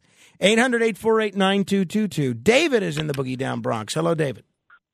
Yes, uh, good morning. Um, on the subject of flirtation, I'm, I'm curious about something you said because you, you don't consider it cheating or anything close to cheating. Now, assuming your wife wears her wedding ring all the time, if a guy is is flirting with your wife or she's flirting with him, don't you think that's disrespectful on the part of the guy who knows that the woman is married to be flirting with her, or vice versa? Well, I, I mean, I think it depends on the situation. I think it depends on where where it goes, right? I mean, if um if he's trying to sweet talk her to get her to go on a date with him, I think that's one thing. But I think if um if uh, he sees her in a store and says something to the effect of, uh, "Oh boy, you know, I, I picked the right uh, grocery store to go to. All the pretty redheads shop here." I, I think I think that's relatively relatively harmless, and I, I wouldn't have a problem with that, honestly. All right, but all right, let me give you an example from my personal Sure. experience. Um, I had a steady girlfriend about 20 years ago, and um, when we would go out to bars, I would go to the restroom, and generally some creep would be sitting in my seat when I got back. You know, because a lot of guys observe women in bars, and they'll, you know, prey on them when their guy is away. Now, she would get upset with me because I would get upset with the guy and usually get him away very quickly. And her argument with me was, well, I came here with you and I'm leaving with you, so it, it shouldn't bother you that this guy is coming over buying me a drink or whatever. But my counter argument was this, and this is kind of what I was trying to get at with you. I think it's incredibly disrespectful as a man to have another guy come up to your woman or whoever and think that they've got a shot because you just don't happen to be standing there. To me, that's like a slap in the face. Yeah, I, I would I would agree with the circumstance that you described. Uh, I would agree with that. And thanks for the, the call, David. I would agree with that completely. I think um, you know it's all uh, human interaction in general is so dependent upon a circumstance and a situation, right? You gotta you gotta judge each circumstance on its own merit, right? So if somebody's trying to move in on your date, that's really mean. But if someone is just being overly friendly, you know, and gives a wink as they, uh, you know, as they will clink glasses with you, I don't think there's anything wrong with that at all. All right, uh, eh, we're going to do the thousand dollar minute in mere moments. If you want to call in on this or anything else that we're talking about, you can do so at uh, 800 848 9222. I did, uh, I am on Instagram as well. I don't do a lot on Instagram. Basically, my Instagram is pretty much just photos of Carmine and uh, once in a while photos of Carmine and me. You know, I was up early with him on Saturday, and for whatever reason, he was goofing around and he was in this very funny mood to uh, open his mouth wide like Macaulay Culkin in um, in Home Alone. So we took a picture of the two of us holding our mouths open, and uh, oh, we look shocked. And it's uh, the caption is, "What do you mean auto manufacturers are trying to take AM radio out of cars?" So if you want to see that photograph, you can uh, you can go to instagram.com slash morano vision that's instagram.com slash m-o-r-a-n-o vision. You can also email me uh, whenever you like at frank.morano at uh, redappleaudio.networks.com that's frank.m-o-r-a-n-o at redappleaudio.networks.com and uh, I I do look at every email. Tomorrow we're going to read through you, uh, your emails on this program, and there's a lot of good content uh, in terms of the written word that I have uh, that I've been looking through. So hey, oh Lisa in Connecticut, our friend Lisa in Connecticut is on the line. This is Lisa Pure, a terrific artist. And uh, speaking of Instagram, you want to know an Instagram page that's worth following uh, you should follow hers. And uh, uh, trust me, I mean, if flirting is counting as cheating, I think maybe following her Instagram may fi- count as cheating. Lisa, hello. Hey, how are you? I'm good. I'm good. Give me your take on uh, on what we're talking about here. Do you think a polyamorous relationship can ever work? You know, um, it's so funny that you said that because you know I I drive back and forth from New York to Connecticut, back and forth for work and everything, and I and enjoy your show so much, and we've become good friends, right? So the other day I was at this rest stop, and I met this gentleman And Never met this woman in my life. he pulls out his phone and starts telling me about how he's lost. He needs to go for. He went from North Carolina back and forth to Boston, and, and he he needs food. So I guided him to a diner, and we had a conversation. And he shows me his phone about his brother, who's Muslim and has three wives. And I was like, wow, how does that work? And he's like, it works great for him. But Well, works like, great for him. I'd like to know how it works for the wives. I know. I don't think you know, but look at like Hugh Hefner and like the whole show and all of that.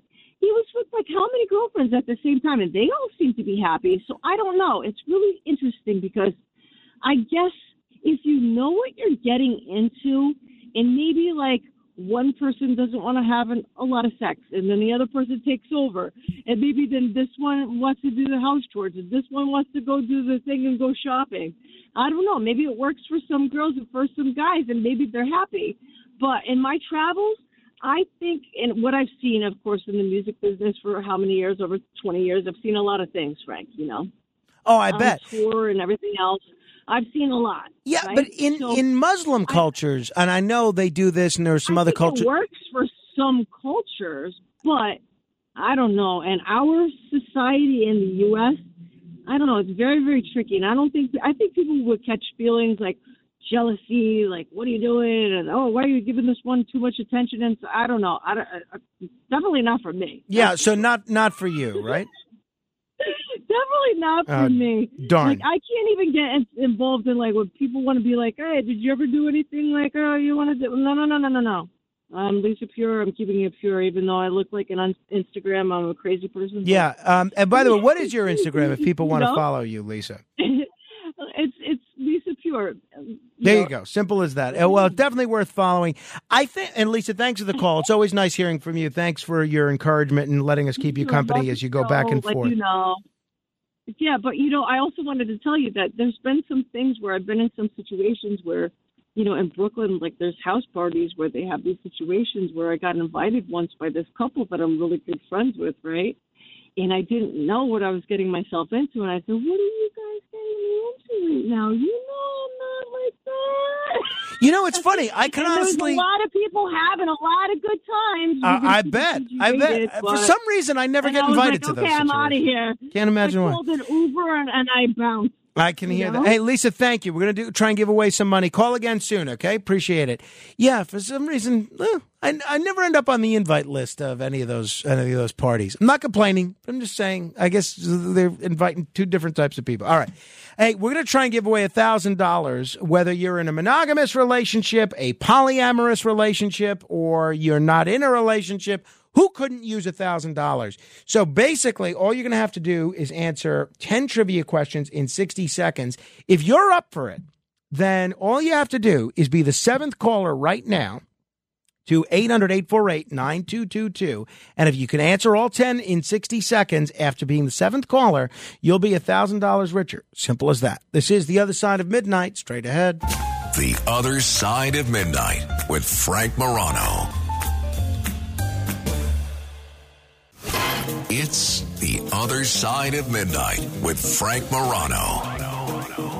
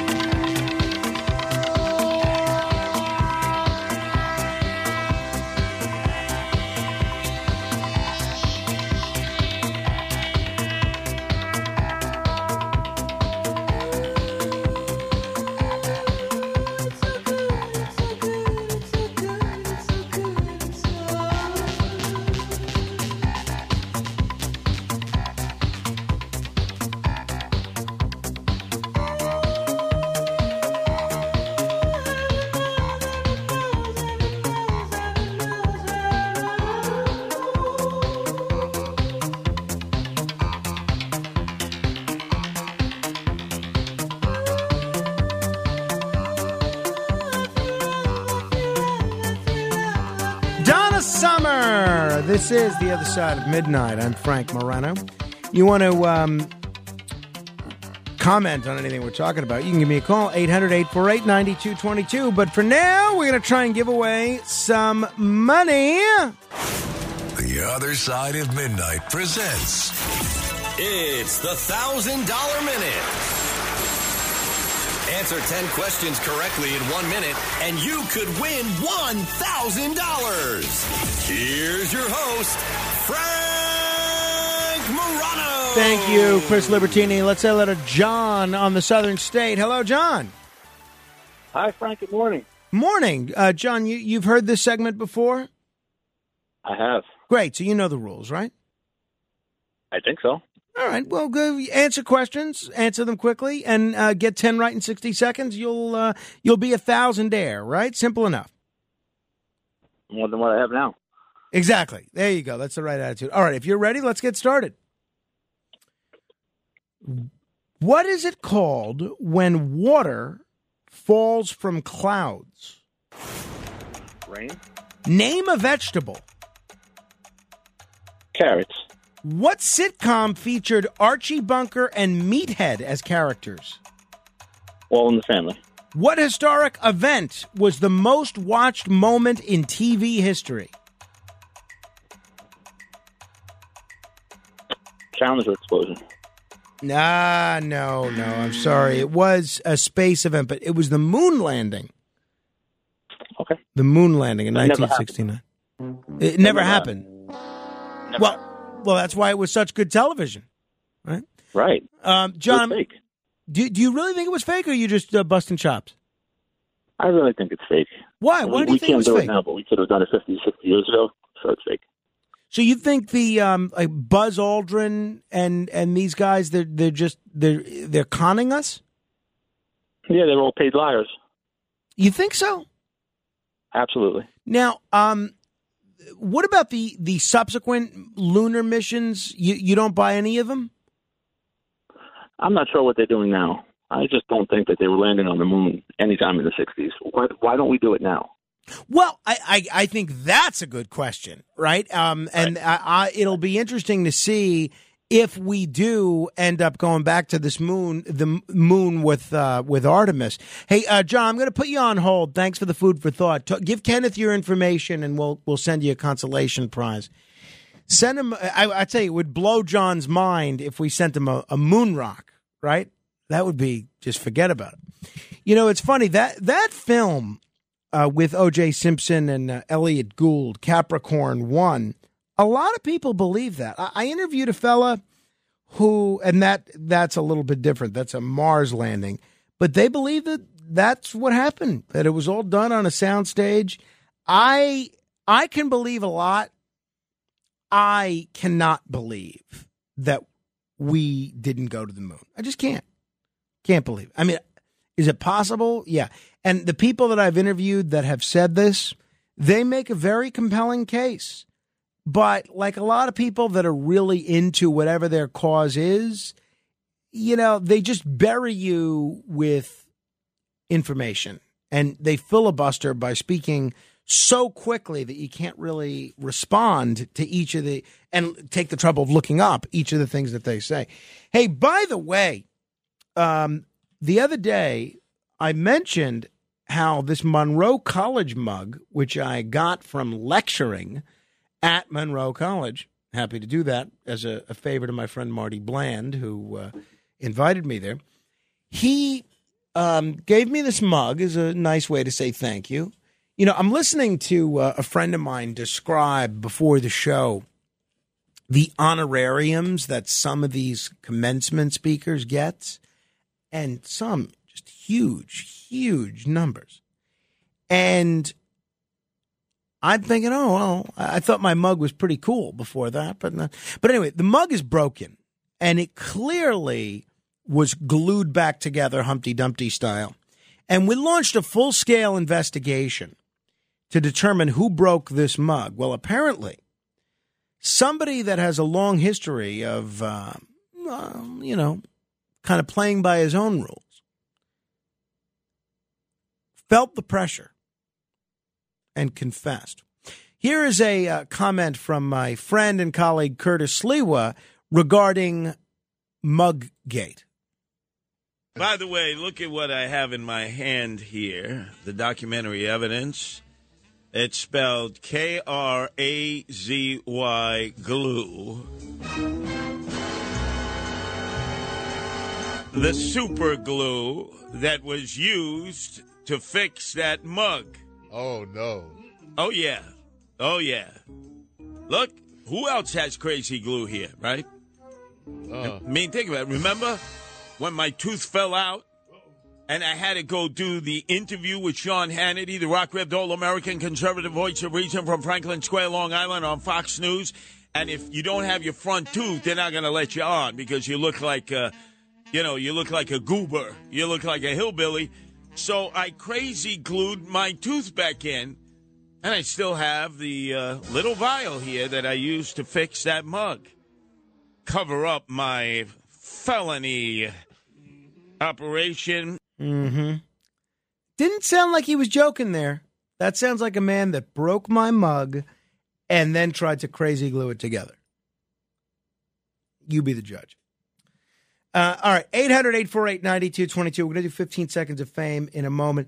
You know, I was going to try to avoid talking about this today, but I have to because I'm I'm reading all the news now, and so much of it is focused on the G7 summit, which is the uh, summit that took place in Hiroshima yesterday, where the Japanese prime minister hosted the leaders of the United States, Canada, Britain, France, Germany, Italy, and the EU.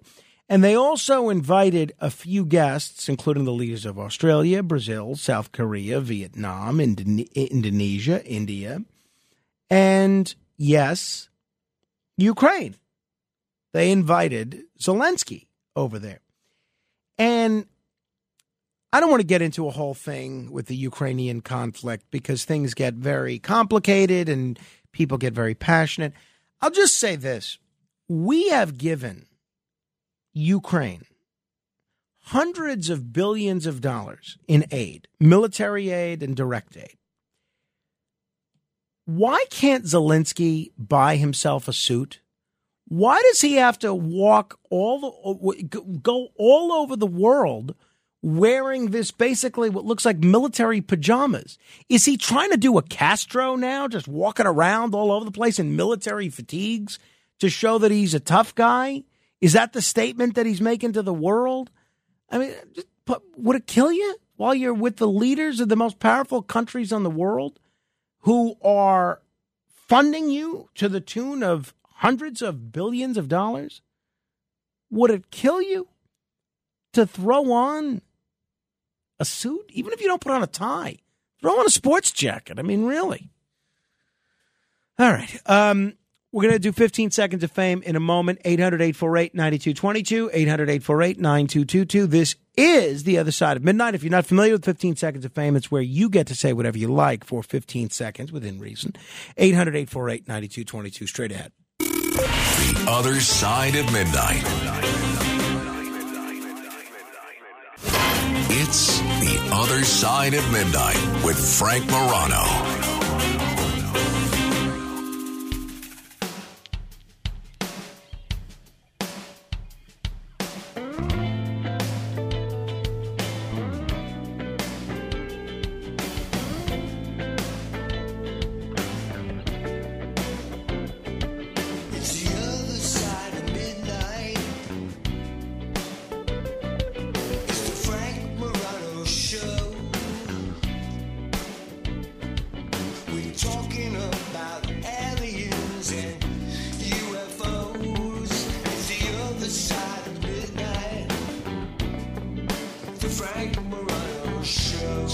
Speaking of aliens and UFOs, my thanks again to uh, Jeremy Scott.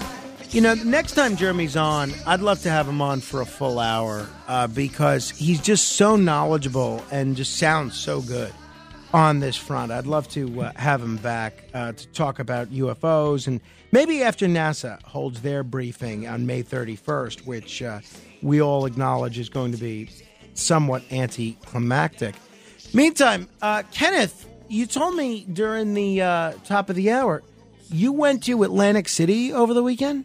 Yes, sir. On Saturday. How could you not have mentioned to me when I saw you Friday that you were going to Atlantic City, a place that you know I am quite fond of? Well, that is very true. I could have asked for some recommendations from you, but it was kind of like a pre-planned thing, so I felt like I didn't need uh, any Morano recommendations. Well, what do you mean a pre-planned thing? I don't like know. like it was everything that we were doing was already planned out. Like we You couldn't deviate to we were from going that to Ocean, and at then all. they were going to go to Carmine's, the restaurant. Now I don't understand. Um, I, I've spent a lot of time at Ocean, and I've spent a lot of time at the Trop, where Carmine's is. Right. But those two places are nowhere near one another. They're at opposite ends of the the boardwalk. Why wouldn't you go to a restaurant at Ocean? Don't ask me. You got to ask my friend whose cousin turned 30 and she wanted to get a limo ride to go to Carmine. So that's what we did. Oh, good. Uh, how how was your how was your trip? How It was your also review? it was also my first time going to Atlantic City. Uh, You did not So- tell me. How could I would have had a whole parade? First of all, David Pena's joint is at the Trop. He would have hosted you guys at Boogie Nights. Well, well, I guess next time I go, I got to tell you then. You know? Do Ahead you know how many emails I get from strangers every single day saying, I'm going to Atlantic City. What do you recommend? Who should I talk to? Where should I go? These are people I've never met before. I see you every day. You don't think to say, hey, by the way, I'm going to Atlantic City uh, tomorrow. It, All right, it doesn't next occur time, to you? Next time I go, I'll tell you a week in advance. All right.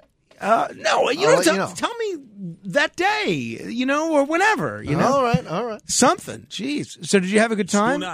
Oh yeah, it was it was really fun. Aside from losing two hundred dollars on blackjack, it was it was fun. Uh, You went on Saturday. Yeah, on Saturday. So it must have been packed over there. yeah, it was pretty mobbed out. A Was- lot of people. Was there anybody performing at Ocean? Uh, any like in terms of a concert or a comedian or something? No one that I knew. No, No one that you knew. But um, but uh, yeah, it must have been. Uh, I'm yeah, I'm wondering with the weather if it made it more crowded or less crowded than it would uh, otherwise be. What was the minimum at the blackjack table you were playing at? I'm just curious. It was twenty five. See, that's that's expensive. That's pricey. Yeah. You lose three or four hands in a row. The, fifteen dollar table was packed. Yeah, so. yeah. See, that's what happens. You got to play uh, on. If you go on the weekend, you know nights are tough to play there. But Yeah. again, who who who wants to play at 10 a.m.? That's that's tough. Uh, did you play any other games, or that was it? Just blackjack. I was thinking about three card poker. My friend's mom won like seven hundred on the table. Oh, so really? Probably should have, but I was like, after the two hundred, I was like, I'm done. I lost two hundred dollars in like thirty minutes, so I'm like, I'm done. Yeah, well, that's the problem with those high table minimums. That's why I prefer the the more modest table minimums. All right. Well, I'm glad you had fun. Uh, just goes for anybody that's that that's working here. Let me know the next time you go. We're gonna have AC Mike come and meet you. You never know what what could have transpired. Could have been a a, a really fun 30th birthday, really. But uh, but that's good. I'm glad you had a good experience. All right. Uh, without further ado, it's time for. The other side of midnight. This is 15 seconds of fame. E. Frank. Yes, uh, five days ago you were talking about dementia, Frank. You know, uh, Joe Biden has, was in the Senate 52 years ago. We we have not had we had a civilian president, Donald Trump. When are they going to act the Continental Protocols for North American country in distress? Neil. Biden put his arm around Zelensky at the G7. I was waiting for him to smell his hair. And also for Kenny, how come you didn't use the discount code Morano 15 while you were there? Save a bundle. Dave. Frank, why did you mention my last name last Tuesday? Uh, you mentioned my last name on the air. Please, I don't even. I didn't even call in that night. Somebody, I think, is trying to steal my identity. Why did you mention my last name? I, I don't remember that. David. Yes, a killer whale attacked a boat off speed, Spain recently, and now other killer whales are learning to do the same thing. That's kind of scary. Russ. Did Joe Borelli reveal the middle name of Curtis V. Sliwa, king of the Barbie pockets? Cheech.